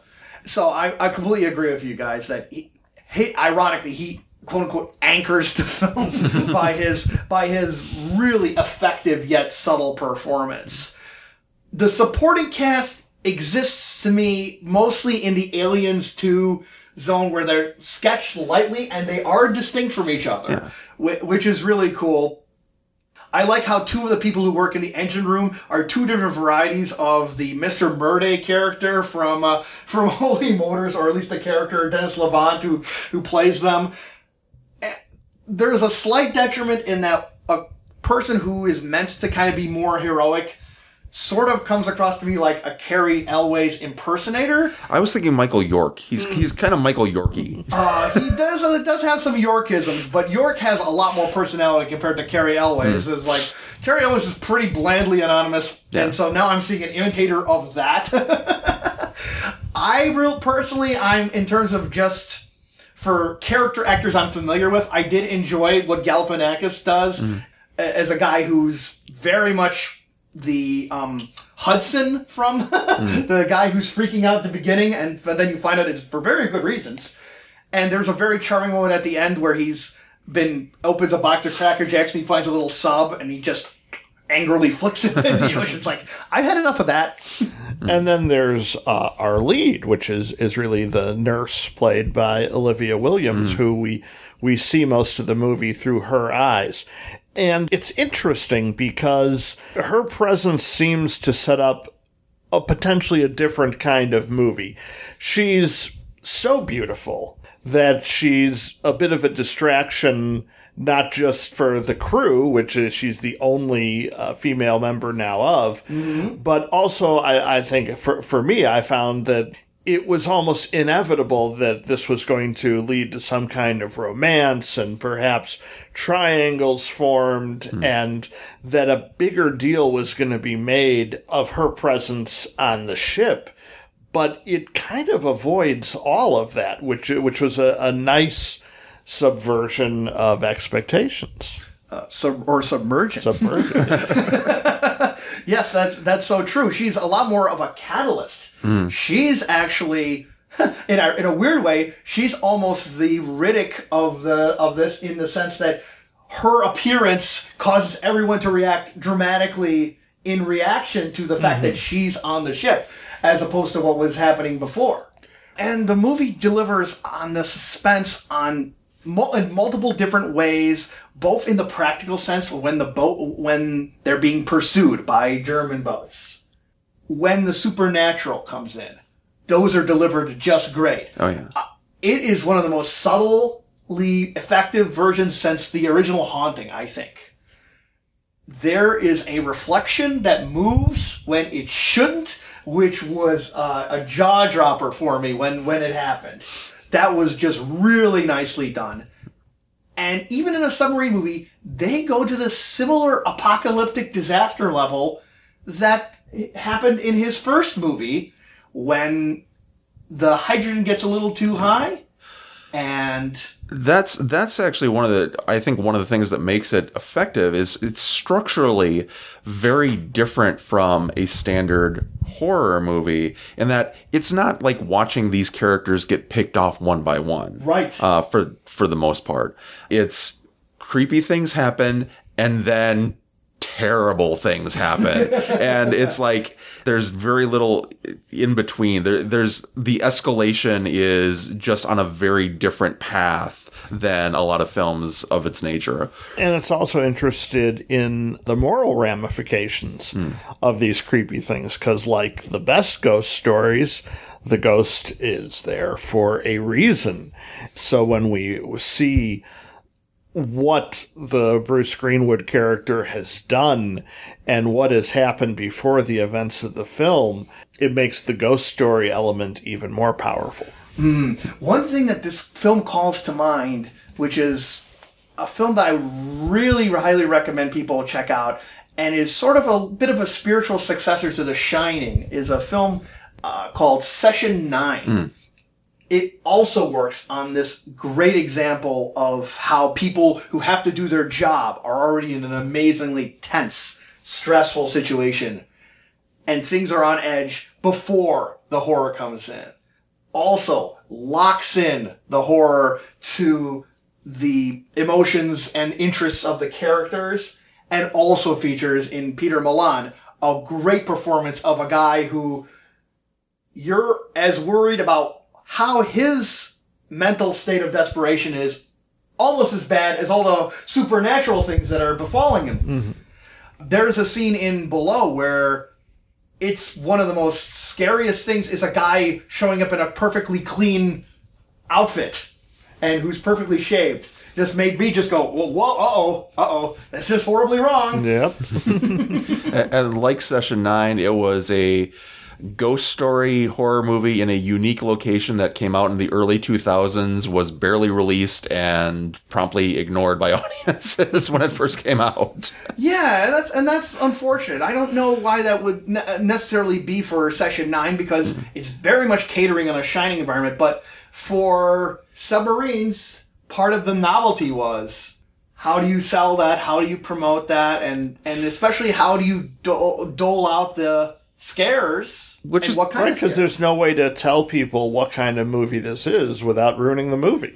yeah. But there were other submarine movies like the U five seven one, which gets compared to on the box on the box cover. There's like K seven K nineteen, the Widowmaker. Um, there was kind of this like an influx of Crim- submarine Crimson Tide. Crimson Tide, yeah.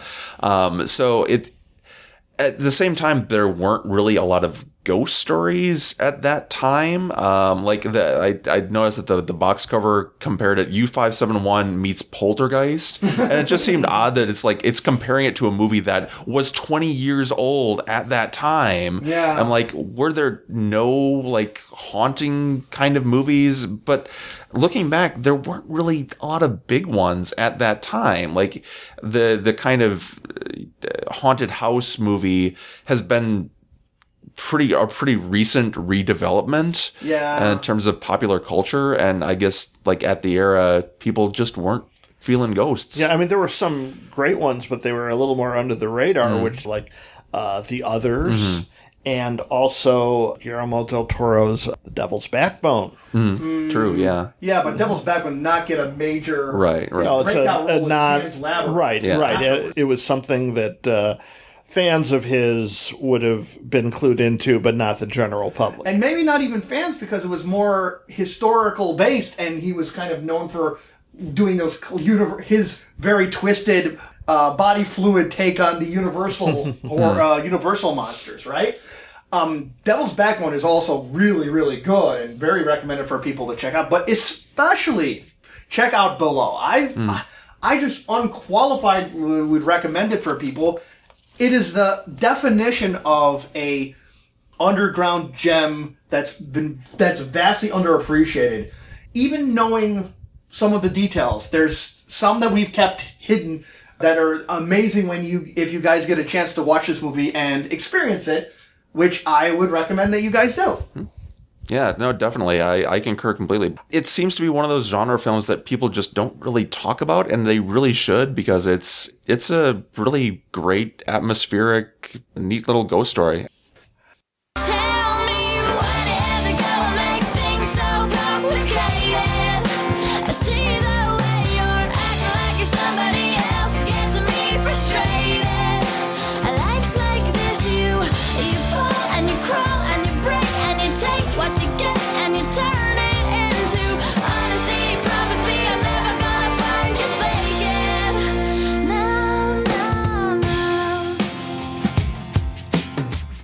Once we get ourselves back to the surface, we return to the world or worlds of Riddick in the Chronicles of Riddick from 2004.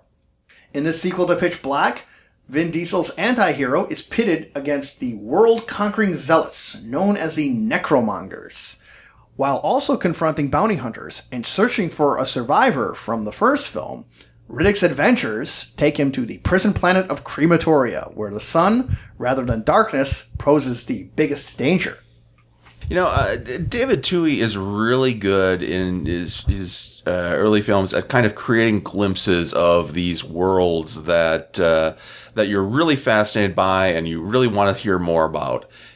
In Chronicles of Riddick, he actually gets the chance to show you the world that you got a glimpse of in Pitch Black, the results are not great. it's a really strange choice because there's a lot of CGI effects, a lot of design to create a larger universe for the Riddick character to be in to explore his background and all these planets. Yet at the end of the day, the only thing they could figure out to happen in all these worlds is just standard action movie shooting and fighting. the purpose of this movie yeah is a, it's such at odds with itself with those action scenes of Riddick running away from things, jumping things, doing these dispatching dozens of people in the middle of a world building exercise. I mean, I kind of liken it to having an episode of Lord of the Rings where 50% of the time you're concentrating on some dwarf fighting in Moria like it's a uh, like it's the Tolkien's version of the Penitentiary series. you're like, why why am I seeing this? I thought you're this. Uh, yeah, this comes across to me like David Twohy's David Lynch's Dune. Yeah, it's very much got this kind of like completely overwrought um, sci-fi fantasy film of blockbuster potential of the of the 2000s where especially like where you just had like lots of ridiculous worlds and elaborate set pieces and not really a lot going on uh, when it came to the movie itself. Um, it's it's pretty it's kind of pretty Yeah, it, it opens up with these strange masks that reminded me nothing so much as Zardoz.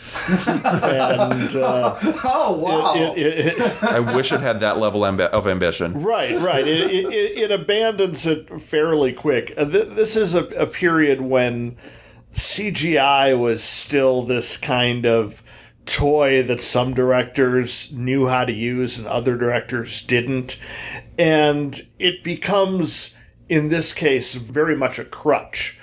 You could visualize anything through CGI, but if there's no incentive to make it integral to the story, to play in these worlds, what's the point of creating them? Oh, I have a significantly different perspective than you on that, Brad, because I liked the world building that happened in those details, in the design of those. I'm going to admit my positive bias on here is I actually did like some of the world building in, in David Lynch's Dune as well. so I confess to that. Well, let- let's look at the Judi Dench character, who, if you'd have imagined, Which is hard to we'd- do because she's uh, out of uh, uh, phases in and out. Yes, and if you'd Bo- bo- imagined, yeah, that- both of the movie and physically. Yeah. If you'd imagined that we'd be seeing a, a Judi Dench Vin Diesel vehicle, uh, uh, we would have been quite surprised.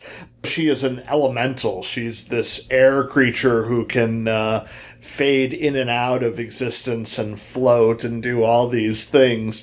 And aside from being used for a little bit of exposition, and I guess just to have Judi Dench there, there's no reason for her to be there at all. Yeah, I it- guess the closest thing I would have to a reason is that it was an attempt to have Harvey Weinstein help get this movie an Oscar.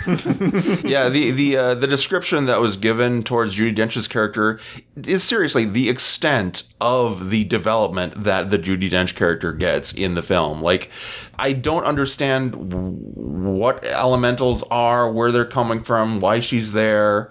What anything is about this. This feels like the first part of a trilogy, like that we were maybe meant to explain a whole bunch of stuff later, and then we just never got around to it that that's kind of the benefit of the doubt that I'm giving with it, other than maybe you just didn't think of it and just thought it looked cool.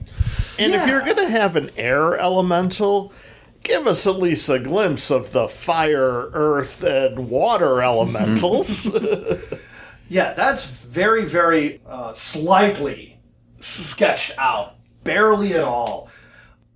I think to your point, Paul, it's about he has these designs and this interesting imagery and sort of the desiccated skeleton of what could be an interesting world but much like how if you're going to like a haunted house and then you see these eerie shadows or strange lights and you're captivated and your imagination helps fill in the blanks but if you see a haunted house during the day you just go, "Oh God, this is so chintzy." Hmm. it's the film is chintzy in ways where it doesn't tie all these world building elements to either a story or some underlying interesting facet. For example, it shows that the necromongers are these people who live in this world between life and death and apart from certain interesting elements like some psychic people who are called pseudo dead and they're sort of shrouded but that concept what does that mean? What does that mean for the characters and what and how different people react to that objective is never really explored. Instead we're given this really, really Cliff Notes Macbeth treatment by uh, Karl Urban and Thandie Newton, which is at total odds to how the necromongers behave usually. They're monomaniacal fanatics. So, what's this plot for ambition? Why would Thandie Newton care if her husband attains the throne of this position? It, the movie never gives us any reason why we should care. Well, so little else is going on that uh, the Karl Urban stuff was actually my favorite parts of the film. just, Oh, yeah. just just because I like Karl Urban. Yeah. Okay. He pretty much single handedly is the only thing saving these new Star Trek movies. Okay. And but he doesn't have much to work with, but he he's more entertaining than anybody else. Now, Thandie Newton, on the other hand, and you're so right with the the Macbeth thing. She is she's just channeling Lady Macbeth via Uma Thurman's version of Poison Ivy and Batman and Robin. Oh, wow. It, it, it is. She is doing some serious overacting. She's like, "I'm gonna make this count." you know? Yeah, no, there's several parts where her overacting's so bad that I swear you can swear that her eyes are rolling around the back of her head like a, a tranquilized horse. She made her own performance in, in Beloved seem subtle. But that's, you know, honestly, I kind of wish if the entire movie was on that frequency, then it would be it, it would be fascinating. It would be like just campy and overwrought and over. It would have been it would have been like a Luc Besson film, and uh, you know, and I I wish that it had that level of energy. Whereas so much so much of it is more on the Vin Diesel level of energy, where it's just like, well, there's all this pretty stuff,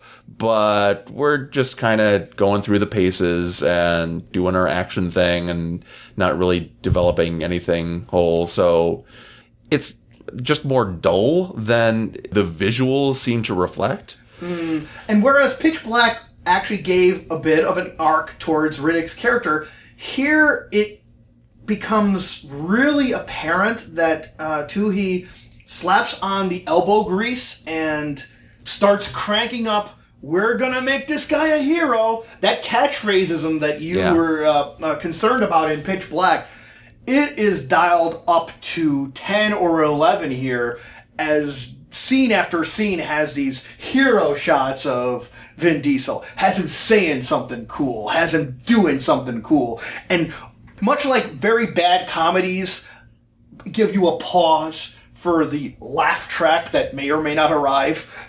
This movie has these moments where he's frozen in this awesome pose and it holds on. It's like, so you're meant in the theater or on TV to go, or while watching TV to go, yeah, that's my Riddick. Is this the one where he kills somebody with a teacup or something? Exactly. How just how badass. If and, he's, that and was he's got to say, "I'm gonna kill you with this teacup." Mm-hmm. Right, right, exactly. Whereas the badassery on display in the earlier movie was a natural part of finding out more about the character, here it's just always what's the badass thing is he going to do? Is he going to scale this? Is he going to jump over that? Is he going to like be standing abreast like Atlas with the fireworks of an attacking uh, of an attacking fleet?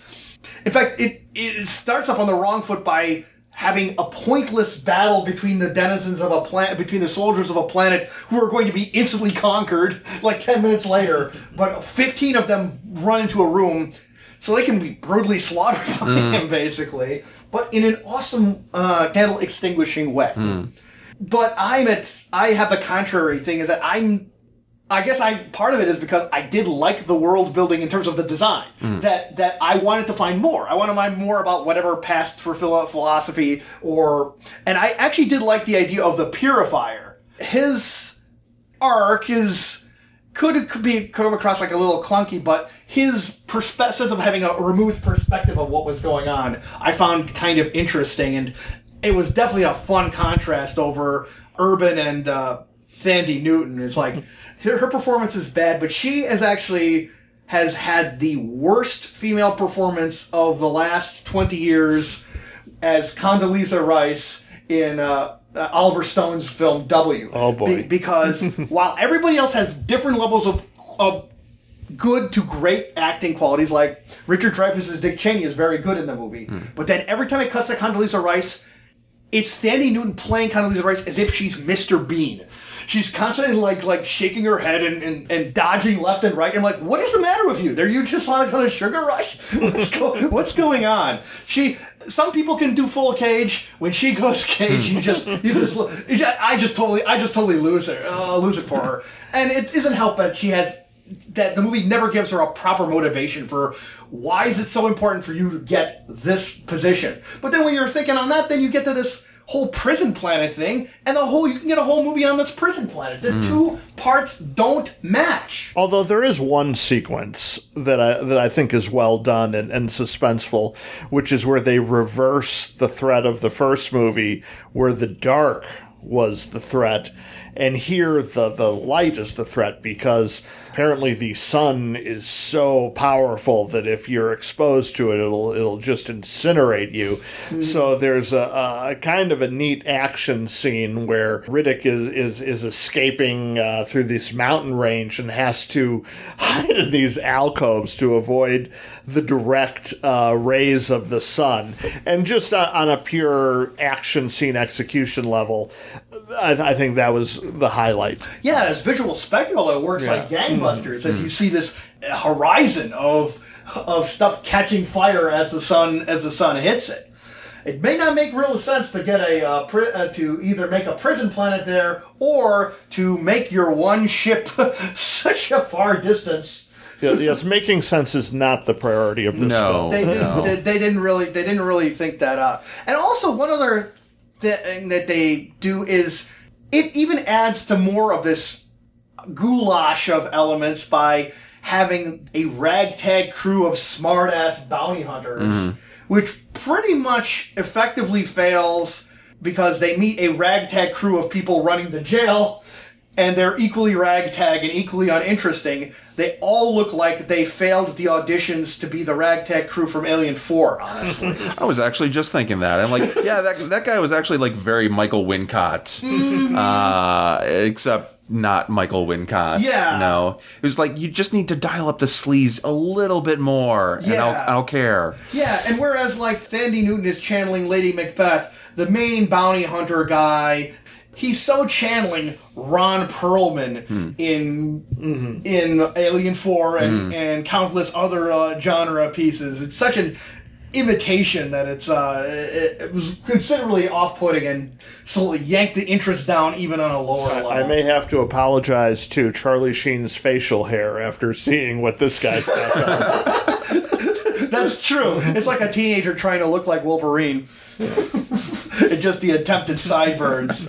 Like there's a lot of facial hair fail going on, uh, going on there, and including Riddick's uh, Rastafarian look at uh, at the beginning. Oh yes, Vin Yeah. Diesel with hair. yeah, Yeah, that's lots scary. of it.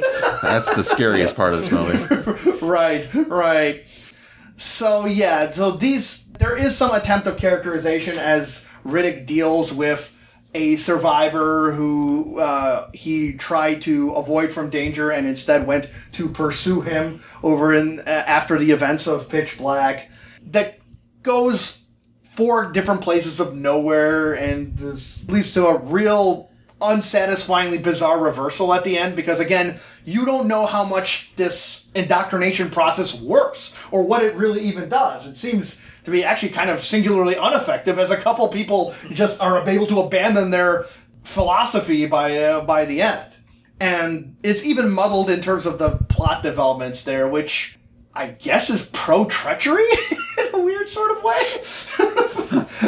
um, and ends on a with a different character who isn't an action hero guy would have been potentially interesting. I think even with an action character, it could have been potentially interesting because it's, you know, he's forced into this situation that is completely unlike him. So it's like seeing him react to that may have made for some interesting ideas. Yeah. They don't, but you know, they're conceptually uh, is is something there. So it actually does seem to have a climax in that there is a conclusion to the film and there are credits. Right. I think the key point you made there is that to see a person react to that would have been interesting, and that's just not what happens.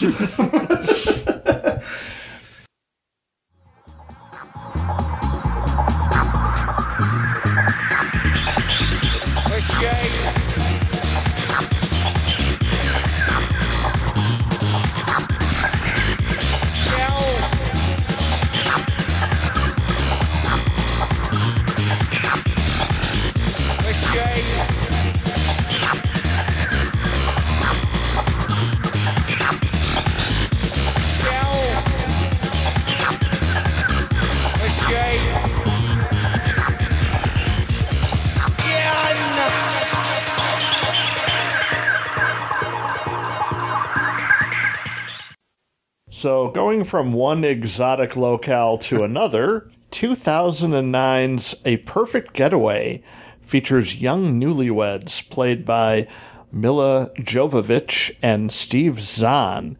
They're hiking the remote beaches of Hawaii when it's soon revealed that honeymooners are being murdered. As they encounter other couples who fit the descriptions of the killers, there's no way to know who to trust when everyone is a suspect. After the deep, deep, deep dive into uh, attempted sci-fi fantasy lore, I found it really refreshing to see Twohy make a contemporary film, a contemporary suspense thriller. And I find that the aspects that I most enjoy about Twohy was very much in evident on this movie. I, I'm I was charmed and um, entertained to a great deal by what happens in this film. Well, this is kind of two films, and your spoiler warning comes early because this film is just about entirely twist. I think that might be its problem, is that until we get to it, I think it kind of meanders a bit. Hmm. Yes, Hawaii is beautiful. Yes, there's some great scenery didn't particularly care about the characters and, and wasn't really involved or, or felt much suspense until the twist is revealed. And then you could kind of go back and look at it again and have a different view of it and and I didn't so I'm I'm a little disadvantaged at having seen the film only once when to get the full effect of the twist you need to give it a second watch. I really liked the dynamics between Zahn and, and Jovovich, uh, even in the very beginning. Steve Zahn has a certain presence, uh, engaging sense of haplessness, let's put it that way. And it's clear in the beginning of the movie that Jovovich is the more adventurous type. And Zahn's character is drawn along by, oh, let's try this, let's go try that. And he always has these suggestions, and he's always going out and reacting to the different adventures uh, she's she's suggesting. And the movie, even before you know what the movie's really about, there is some interesting contrast between the idea of potential danger in such a lush paradise. But then it's added immeasurably by Timothy Olyphant as a former soldier who's vacationing, and he's a very effectively mysterious presence. And it even takes the things to a nice meta level because uh, Zahn claims to be a screenwriter, and he's uh, but as he's relating events about the movie shoot he's talking about, uh, Olyphant saying, "Well, wait a minute, what's uh, really taking too long? Or are you uh, really going to be that successful in the story?" And they talk about how you build in suspense on stories in a really interesting way. Yeah, definitely. I, I, I really kind of enjoyed the, the meta aspects of it, where he's talking about he's talking about uh, a, a red herring uh, and introducing a character that is there that may not necessarily be what they're presented as, and it's the type of thing where if done poorly could be really off-putting in that if it's too winking to the camera uh, or too self-aware. And perfect getaway i think treads that line pretty well where you're never you never feel like the kind of meta aspects are you're being knocked over your head with them. Um, it's it's a very it's a certainly a nice change of pace from chronicles of riddick um, because it's a minimal it's a very a minimal cast. It's not a lot of locations. It's uh, it's very much more down to earth. And uh, going going back to what you're saying, it, it regards to kind of identifying with the characters, I think to a certain extent that that is true because it is so dependent on the twist before you actually kind of get a read on the backgrounds of these characters because it's not really until then that you're able to to identify with them. So a lot of it is kind of reliant on the kind of image that they're presenting um, and that's really going to be dependent on so much of your own like personal identification with these characters and the images that they're they're showing to you. Um which i mean i can certainly say like i like didn't necessarily identify with these kind of like wealthy couple on their honeymoon because they're clearly presenting themselves as being well off and kind of adventurous and not necessarily but i'm a little bit more interested in kind of the the, the more the hedonist couple that they they meet and befriend they seem like more fun um It's actually interesting how they managed to make Chris Hemsworth to a uh, compelling sense of mystery about him. True. Yeah. No, I, I, I think it's it is very much twist dependent, but I don't think knowing the twist may actually kind of uh, enhance the repeated viewing of it because you would be looking for kind of those clues as to how to determine how that is all set up. Right, up. because it works interestingly with kind of these performers' general personas. Steve Zahn is going with the persona he's established through most, most of his films is the enthusiastic, slightly neurotic, uh, geeky type. Jovovich is doing some interesting things just because she has dialogue. and mo- mo- most of her roles tend to be pretty silent and, and reliant upon her appearance. And, you know, Right, she's, right. Or using the wor- the universe's most perfect language, like in the Fifth Element, Right, Esperanto. and it's such an interesting contrast with Zahn's presence, with Olyphant's presence. So Olyphant is clearly possessing these masculine, both in his character's backstory, but in his very presence. He's all these masculine traits that the that Zahn's character does not present himself as, which is a real interesting that as the course of the movie comes around, you can't quite fully trust him or his story, or you you have these you have these doubts.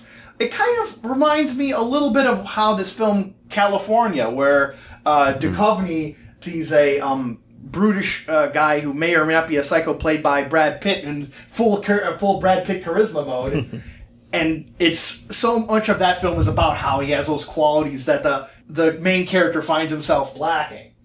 And then you just get this reveal. So before we say what the reveal is i really enjoy this film. I would very much recommend it because especially for those who like suspense thrillers and who like the plot that goes in unexpected directions. Because this plot is one of the most unexpected directions you will ever see. My jaw clattered on the ground when I found out what this was happening with the characters and where you saw the threat really was. Yes, so we can't wait any longer. All right? The twist is that our erstwhile protagonists, who we've been following throughout the film, are themselves the killers. It's a pretty cool twist. And the movie kind of gets a, a, a burst of energy from it because then Zahn gets to play completely against type when he gets in, into his psycho killer mode. And again, Jovovich has slightly less broadly, but also we're looking at her differently. The Timothy Olyphant character actually appears to be have been killed at some point. He, Yeah. he is not, and the Goonie other couple uh, who we uh, originally were like, oh, what's with these people? They're Right. they they they are taken out of the picture altogether. So here's the thing on the twist. I mean, Uh, I was impressed, but not quite as blown away as you were, because as I was trying to kind of work through this, there really are only three options. If there are three couples in the movie, and we know that the killers are a couple, you kind of want to eliminate Chris Hemsworth character right away because that's just too freaking obvious. Mm. And then you're left with, well, how weird is the Olyphant and, and his wife? And then you kind of, at least I was kind of playing with the idea that the protagonists may have been it. It wasn't completely out of the blue to me, but I did somewhat dismiss it because with one viewing, I thought I recalled dialogue in which they were expressing fear of the killers when they were alone, mm-hmm. which would make no sense if they were the killers. Right. But I gather a second viewing would, would show that that was not quite as it seemed. Yeah, when I heard your objections about that, I specifically watched the movie again and to see if the movie did those cheats, and they actually don't. Like that particular scene you're talking about, there is other people around, so they mm-hmm. are saying it for other people's benefit. Okay. Now, Twohy does a great job of misdirection. And if you like films such as like The Sixth Sense, where you where you look back and see how really he had this in front the whole time, Twohy does that in this film too. He does not cheat. Those elements are there. I was suspecting it was going to be a one or a couple A or couple B, couple A or couple B, and I was my loyalties, and I think the movie was really effective for me of bouncing between. Oh, was it them or was it them or was it was it them or was it them? But never was I thinking it was going to be the, the people themselves. that that completely floored me. I think the the biggest enemy for knowing the twist would pop, probably be the reputation of the film itself, because it's kind of known as a movie that has a twist. And I think at this point, being thought of as a movie that has a twist, you're going to get people that are going to like guess beyond the binary. Right. Oh, it's one of these two couples. Right. If it was just known as, hey, this is a thriller. Yeah. This is this is a thriller about a couple on vacation and they get harassed by another couple. Mm-hmm. And if that is all the information you have going in, the twist works beautifully. Yes. But if you if you go in like knowing oh it's a movie with a twist, then you're constantly going to be thinking of that the whole way through. Yeah, it's very, very tough on that, and that's why I, I we thought it was important to point out Yeah. for spoilers for people listening in on that because it's such a great moment when you have the rug pulled out on. It's one of the all-time greats. Like, um, there's films like Sixth Sense, Crying Game, and I literally would put what happens here is in the top twenty, if not the top ten.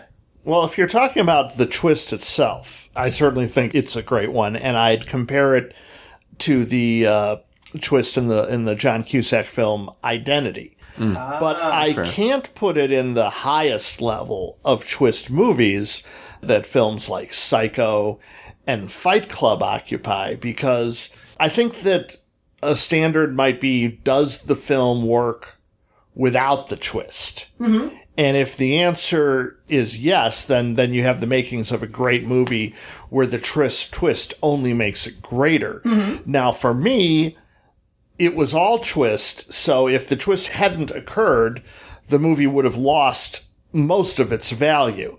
So that's why I don't um, put it in that top tier. That's that's, Yeah, that's I- interesting. I think that you're looking at the idea that the movie has to have some sort of value aside from the twist. And I think, similar to The Sixth Sense, I think the movie gets value because of the twist. Mm-hmm. In The Sixth Sense, you feel for Haley Joel Osment's character more when you realize that even the person assigned to help him has problems of his own. Let's put it that way. In the similar way, it enhances the story, I think, on multiple levels.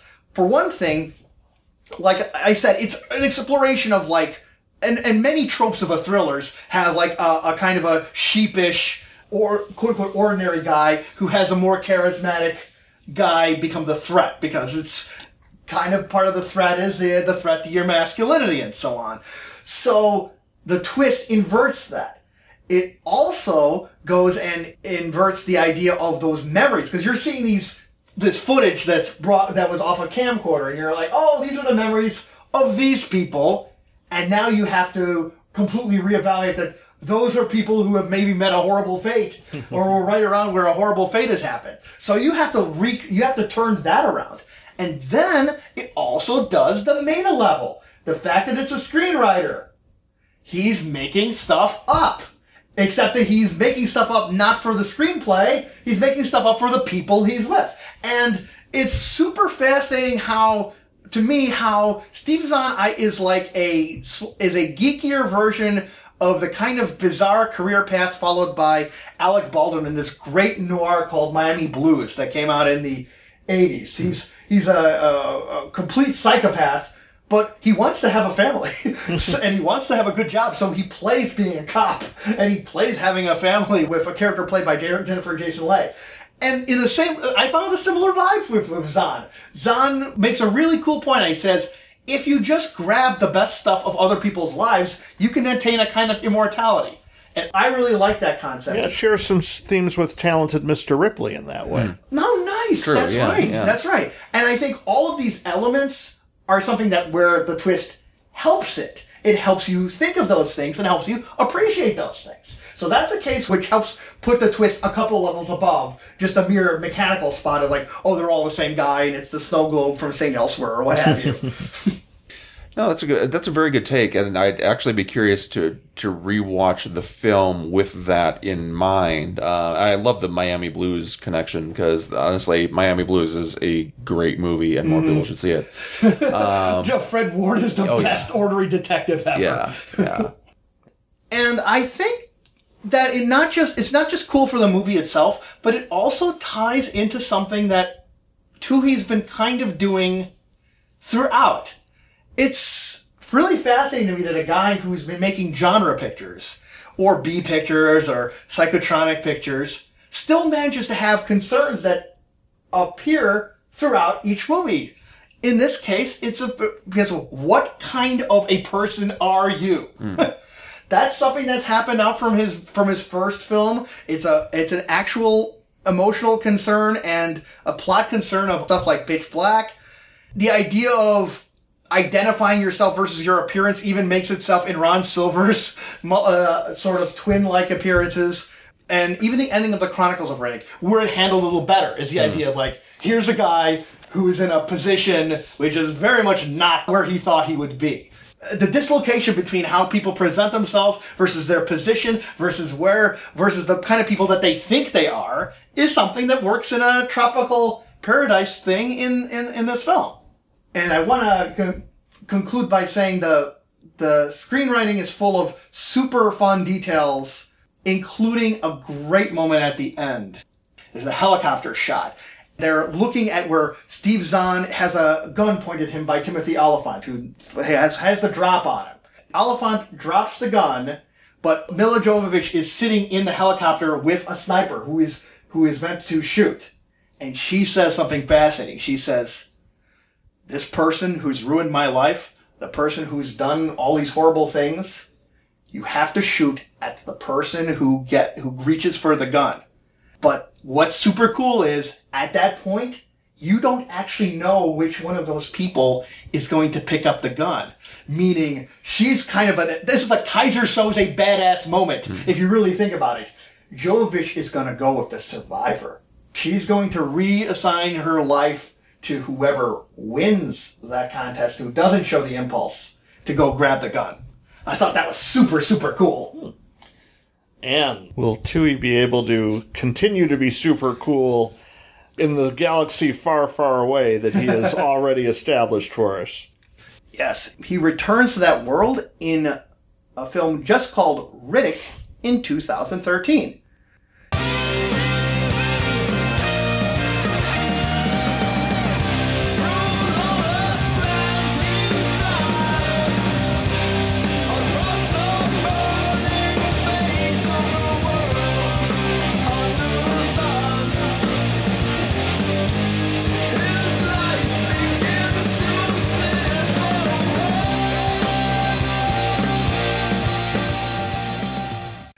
The third installment of the franchise, and it begins with Vin Diesel stranded on a deserted but incredibly deadly planet where he must fight for survival.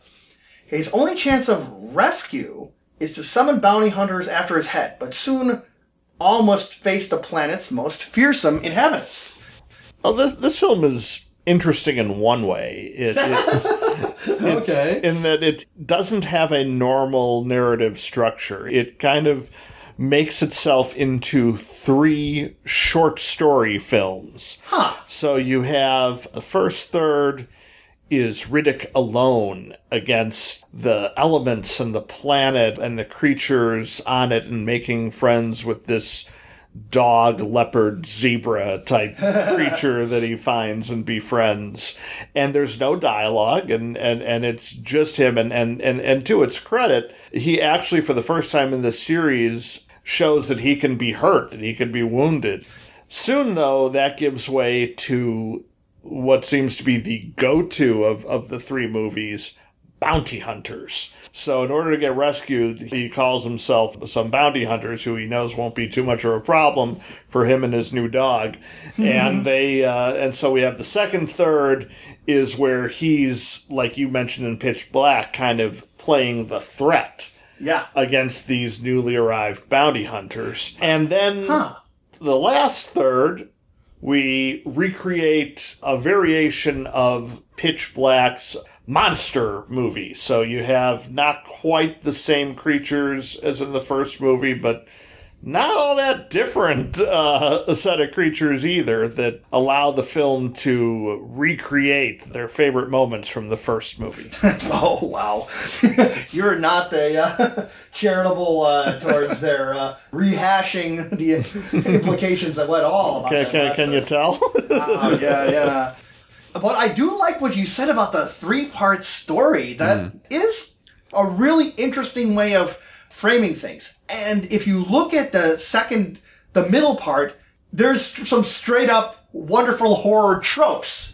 Like, like the stuff about who's watching the person through the window hmm. or what's that shadow. But then the shadow is the guy who was the only person you were seeing in the first third.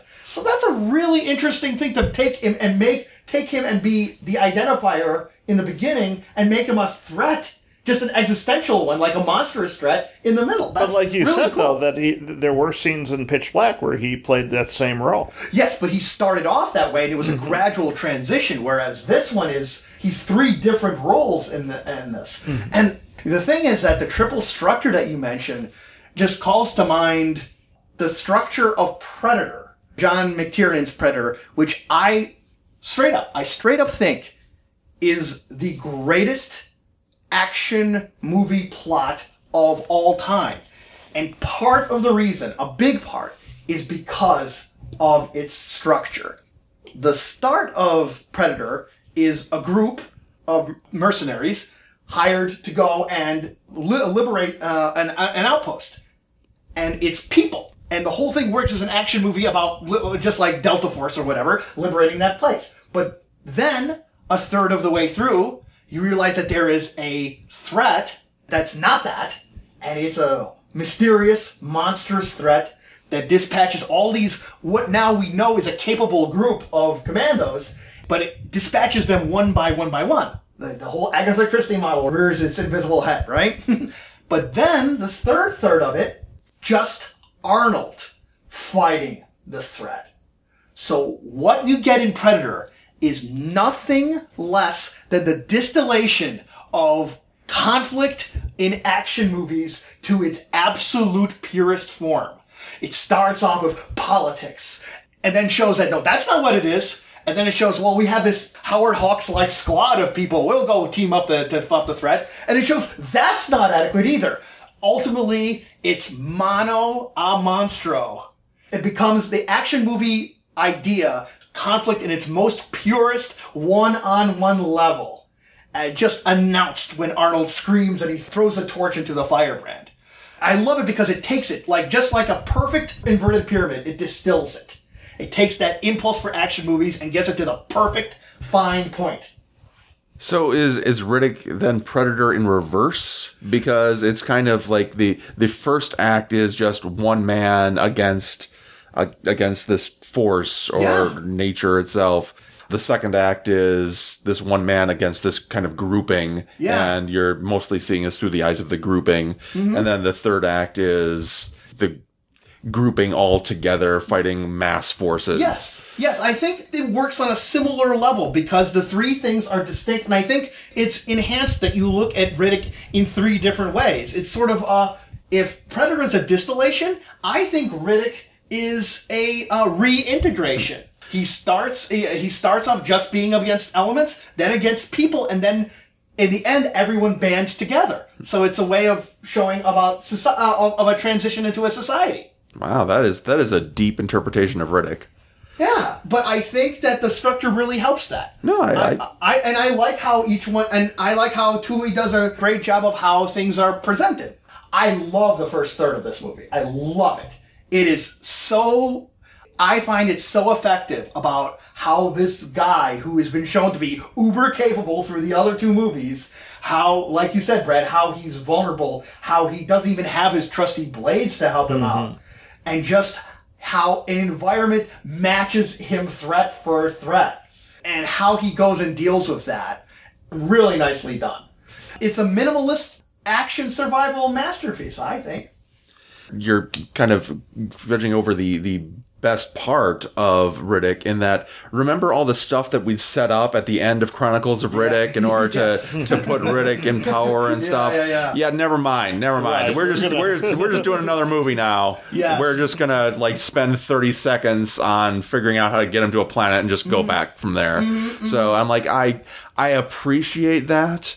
And at the same time, I'm like, if I was a fan of Chronicles of Riddick, I would be like, I, I would be really irritated. But from a storytelling standpoint, I understand you just want to wipe the slate, slate clean. Yes. Because I guess there's also like a larger Riddick universe that other people have have taken on with uh, animated films That's and right. video games, and David Twohy's not necessarily involved. But I think Vin Diesel's doing the voice most of the time He did actually write um, an animated. Oh, okay. uh, was uh, Dark Fury. Dark Fury, Yeah. which wa- is animated by Peter uh, Chung. Peter Chung, who is most famous for doing Aeon Flux, I believe, Mm. and he did one one of the episodes of the Animatrix, which is also another way of doing expanding a world through animation. Mm-hmm. And Riddick is actually the subject of um, a game called Escape from Butcher Bay, which is actually a really really great game. Hmm. He actually does the same kind of function that he does in Pitch Black, and that everyone has all these different motivations, and he has to negotiate being his badass, uh, slaughtering self amongst all these different interests, and how good or evil he is is kind of up to you, which is Ah, a, which is go. a cool way of like looking at his like moral ambiguity that he's done through through these films.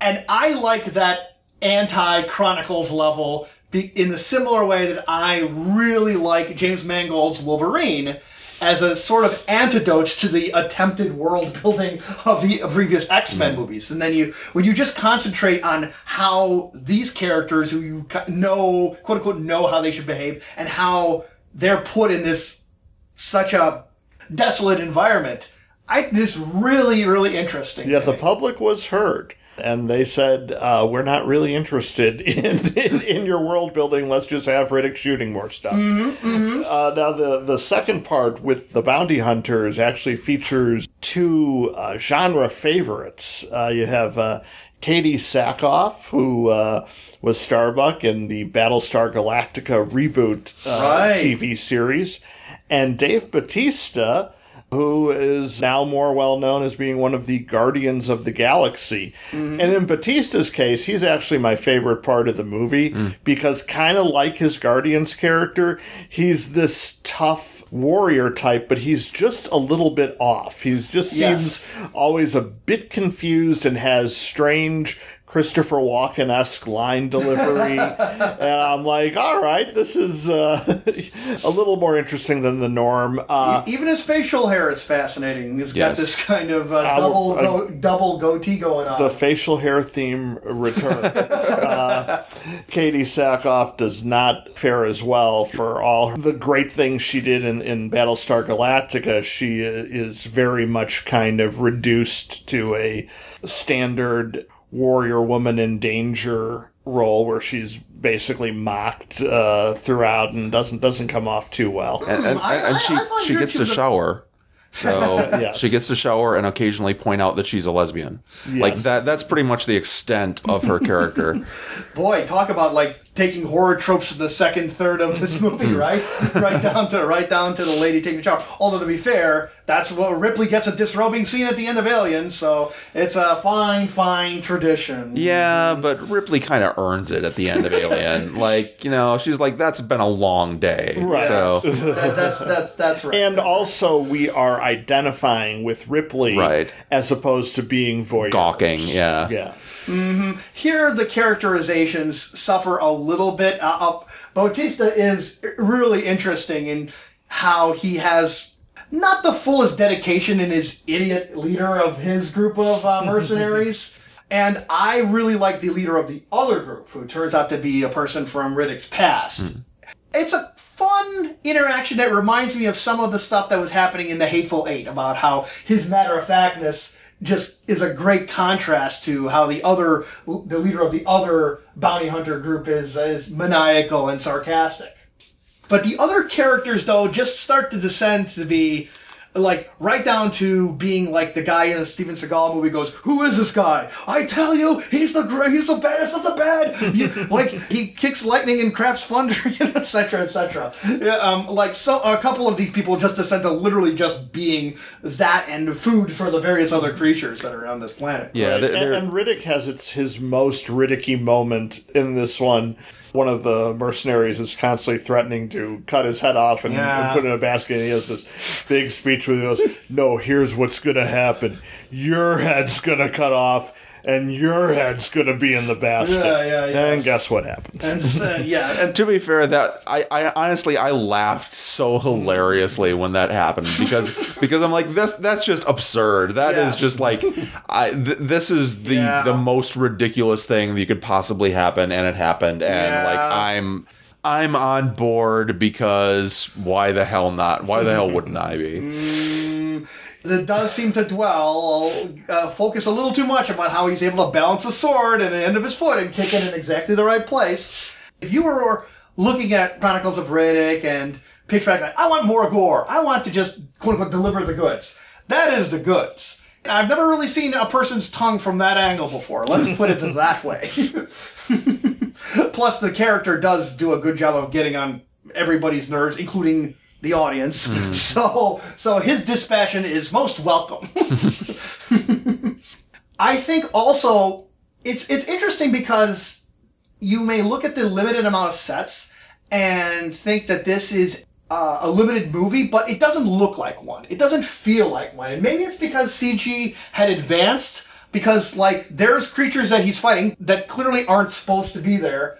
But I found really convincing, and his animal companion was a re- uh, was really nicely rendered. Oh, I thought that was a goofy looking thing. That It is goofy, but that's part of but, it. It is, but also, but goofy looking both in the sense that it's this uh, amalgam of animals, Uh-huh. but also in the sense that I never actually bought that it was there. Oh, interesting. I Yeah. bought in. I totally bought in. And I love the vistas that he's able to do. He's it seems that like Twohy's scope has even expanded from Chronicles of Riddick, whereas before he was trying to like like Coruscant and the Phantom Menace, like I gotta put this detail, I gotta put all these details everywhere. Here he scales back and ironically makes things more expansive. But you get these vast deserts and this epically foreboding thundercloud.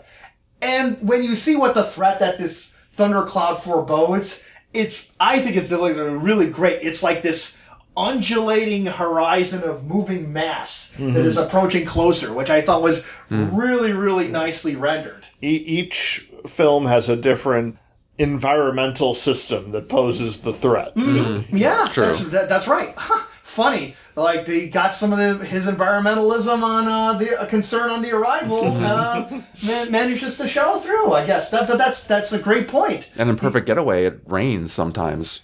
So it all comes It is together. a it is after you make a, after you make a planet with the incredibly too apt name of crematoria.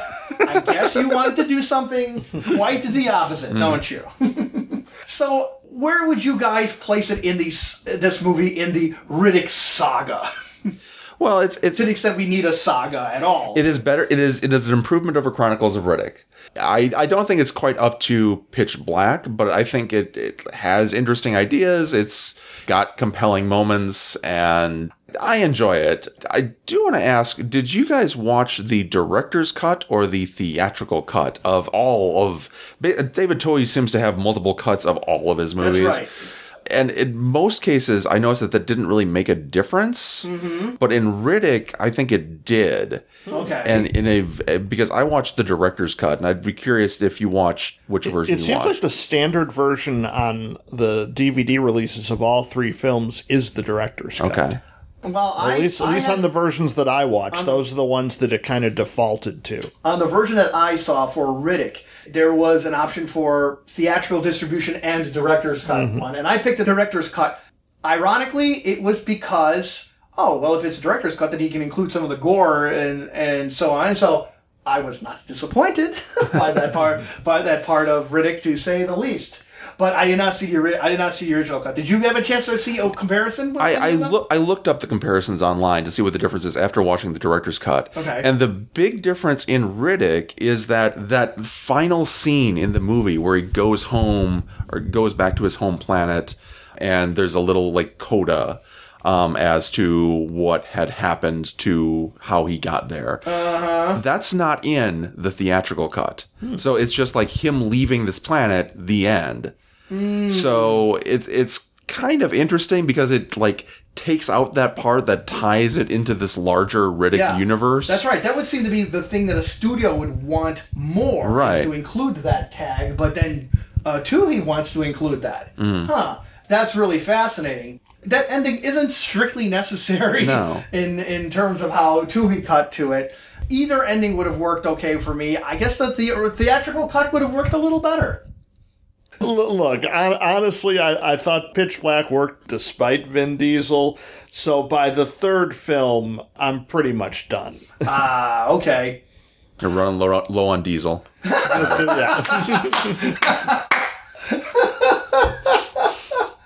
Oh man.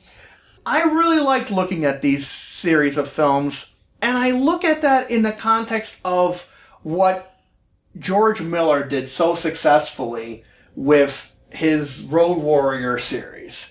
Because if you think about the three the four movies of Road Warrior, they're all actually quite distinct. They're all different kinds of the world that are depicted in different ways.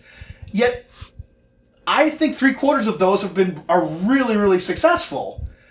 This has obviously from our discussion different levels of success for each one, but I like how each one is fundamentally takes a character like Riddick and puts him in a different kind of environment. And some parts he does not work very well at all. But in this part, which I kind of think is more of a quote unquote Western, the same way that the Wolverine movie is kind of more of a quote unquote Western, I really like that uh, uh, that aspect of it, and maybe part of it is that I have John Ford on the brain from our previous podcast.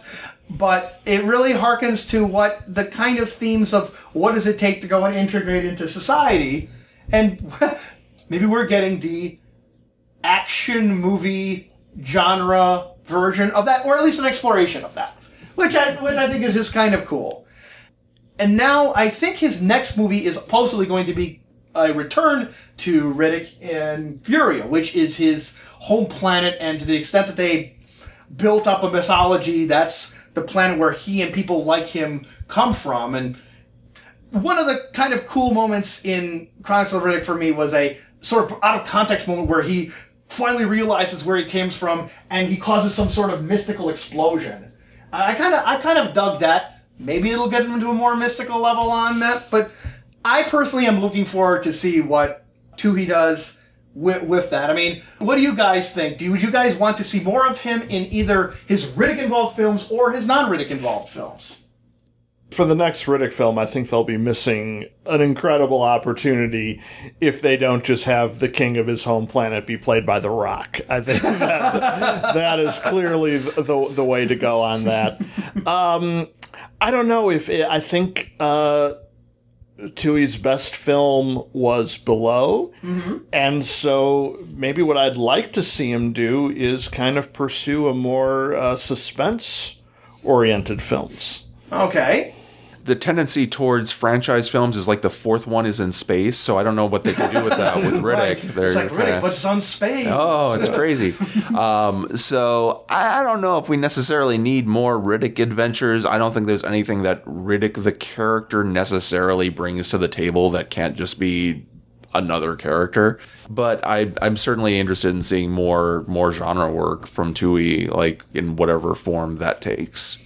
And I personally would like him to try his hand at either one because I am a, a fan of what David Twohy has to offer. He's a guy who has shown to me a creative willingness towards trying to do interesting and fun things with the genre movies he's uh, put together so far. And I think he's really, really good at making films consistently entertaining and with new developments through it as you as you watch them. The way he can dole out these de- these interesting details at just the right moment to maintain suspense in both a script level and at a visual level is something that he's shown I think has a great track record over the films he's done so far. And whether it is the Riddick verse or not, I'm I'm definitely very curious to see what he does next. Well, Paul, we really appreciate you joining us for this. This was a blast. No, thank you very much. I had a, I had a great time. Very very cool to hear all your different insights on these films and the- on related films of this type of film and a type of filmmaking that too often gets unheralded. And on, on, on that note, I think it would be fun for us to just list like what kind of a film that you think more people should see but haven't had a chance to, like the below level. What's what's like a below that you would recommend for people? Well, the thing uh, like uh, David Twohy has a lot of similarities to David Koepp, who is another screenwriter turned director, um, but probably more known for his screenplays. He wrote uh, like Mission Impossible and uh, Jurassic Park. But he's also a relatively prolific director. He directed Stir of Echoes, uh, The Trigger Effect, Premium Rush, and they're all good, solid genre films. Stir of Echoes is kind of a is a ghost story. Premium Rush is like a bike messenger thriller. Trigger Effect is basically kind of a paranoid thriller uh, about what happens when the power goes out. He's kind of one of those directors that you don't necessarily hear a lot about, but is just worth following for that very reason. Similarly, like Brad Anderson, who did Session Nine, is, Oh, is yeah. similar as well. Who's also like dabbled in a lot of genre work, um, and is seems to be pretty good at any genre that he takes a crack at. Sweet. My suggestions would be a director named Mark Pellington, and he's done two really fascinating films that have a kind of a stir of echoes to some of the stuff uh, Twohy was doing. A supernatural story about a real a real life strange occurrence called the Mothman Prophecy, where he is able to make sinister malevolence out of the most ordinary things, and also echoes the guided tour's idea of like fate and inevitability in terms of what supernatural or non-real messages you're you're getting and he did a great take on conspiracy theories in Arlington Road and which also features the way the conspiracies manifest themselves in that were um, were amazing Okay, so for a film that really just goes well beyond the constrictions of its genre, I got to go with Craig Brewer's Black Snake Moan. If anybody saw the kind of the advertisements for this or its marketing, it looks like this sleazy exploitation movie with Samuel Jackson holding a uh, Christina Ricci in a chain, and she's scantily clad, and it, it just looks like it's going to be this sleazy thing. But then when you actually watch it, it's got such a high level of acting from not only those two, but also Justin Timberlake shows his chops. and thematically, it takes those images and puts them in a far more interesting place by making the film the film version of a blues song and using the film as a way to make the themes you hear in most of the standard blues songs we know and love visual and exciting and, and it's, it's a great film that uh, you, you wouldn't imagine so if you just kind of saw the commercial for it Huh, and I never really thought about that movie in that way. That's fascinating. I know when I'm going to check it out next, I'm going to pop in a couple blues number, old school um, blues numbers before that. Awesome. So, Paul, where can people see what you have online? Well, uh, you can catch my writing at uh, Daily Grindhouse at dailygrindhouse.com. Or if you go to watchthisthing.com, you'll get uh, my constantly updated uh, list of what's new and interesting on uh, various streaming platforms. So you can catch my uh, social media stuff uh, from there. All right, cool. We hope you guys listening in have enjoyed our exploration onto the work of, of David Twohy and found something cool in the details of his various films and the themes that I find have run throughout. If you want to comment on what your favorite uh, David Twohy films are, or other filmmakers and films that manage to transcend their genre, feel free to give the Directors Club an email at directorsclubpodcast at gmail.com. The Directors Club can be found in numerous places online, from iTunes at Directors Club, Spotify at Directors Club. We are on uh, Facebook at Directors Club, under Twitter for DC Podcast, and our episodes can be found online at our website at directorsclubpodcast.com. Thanks for listening, guys.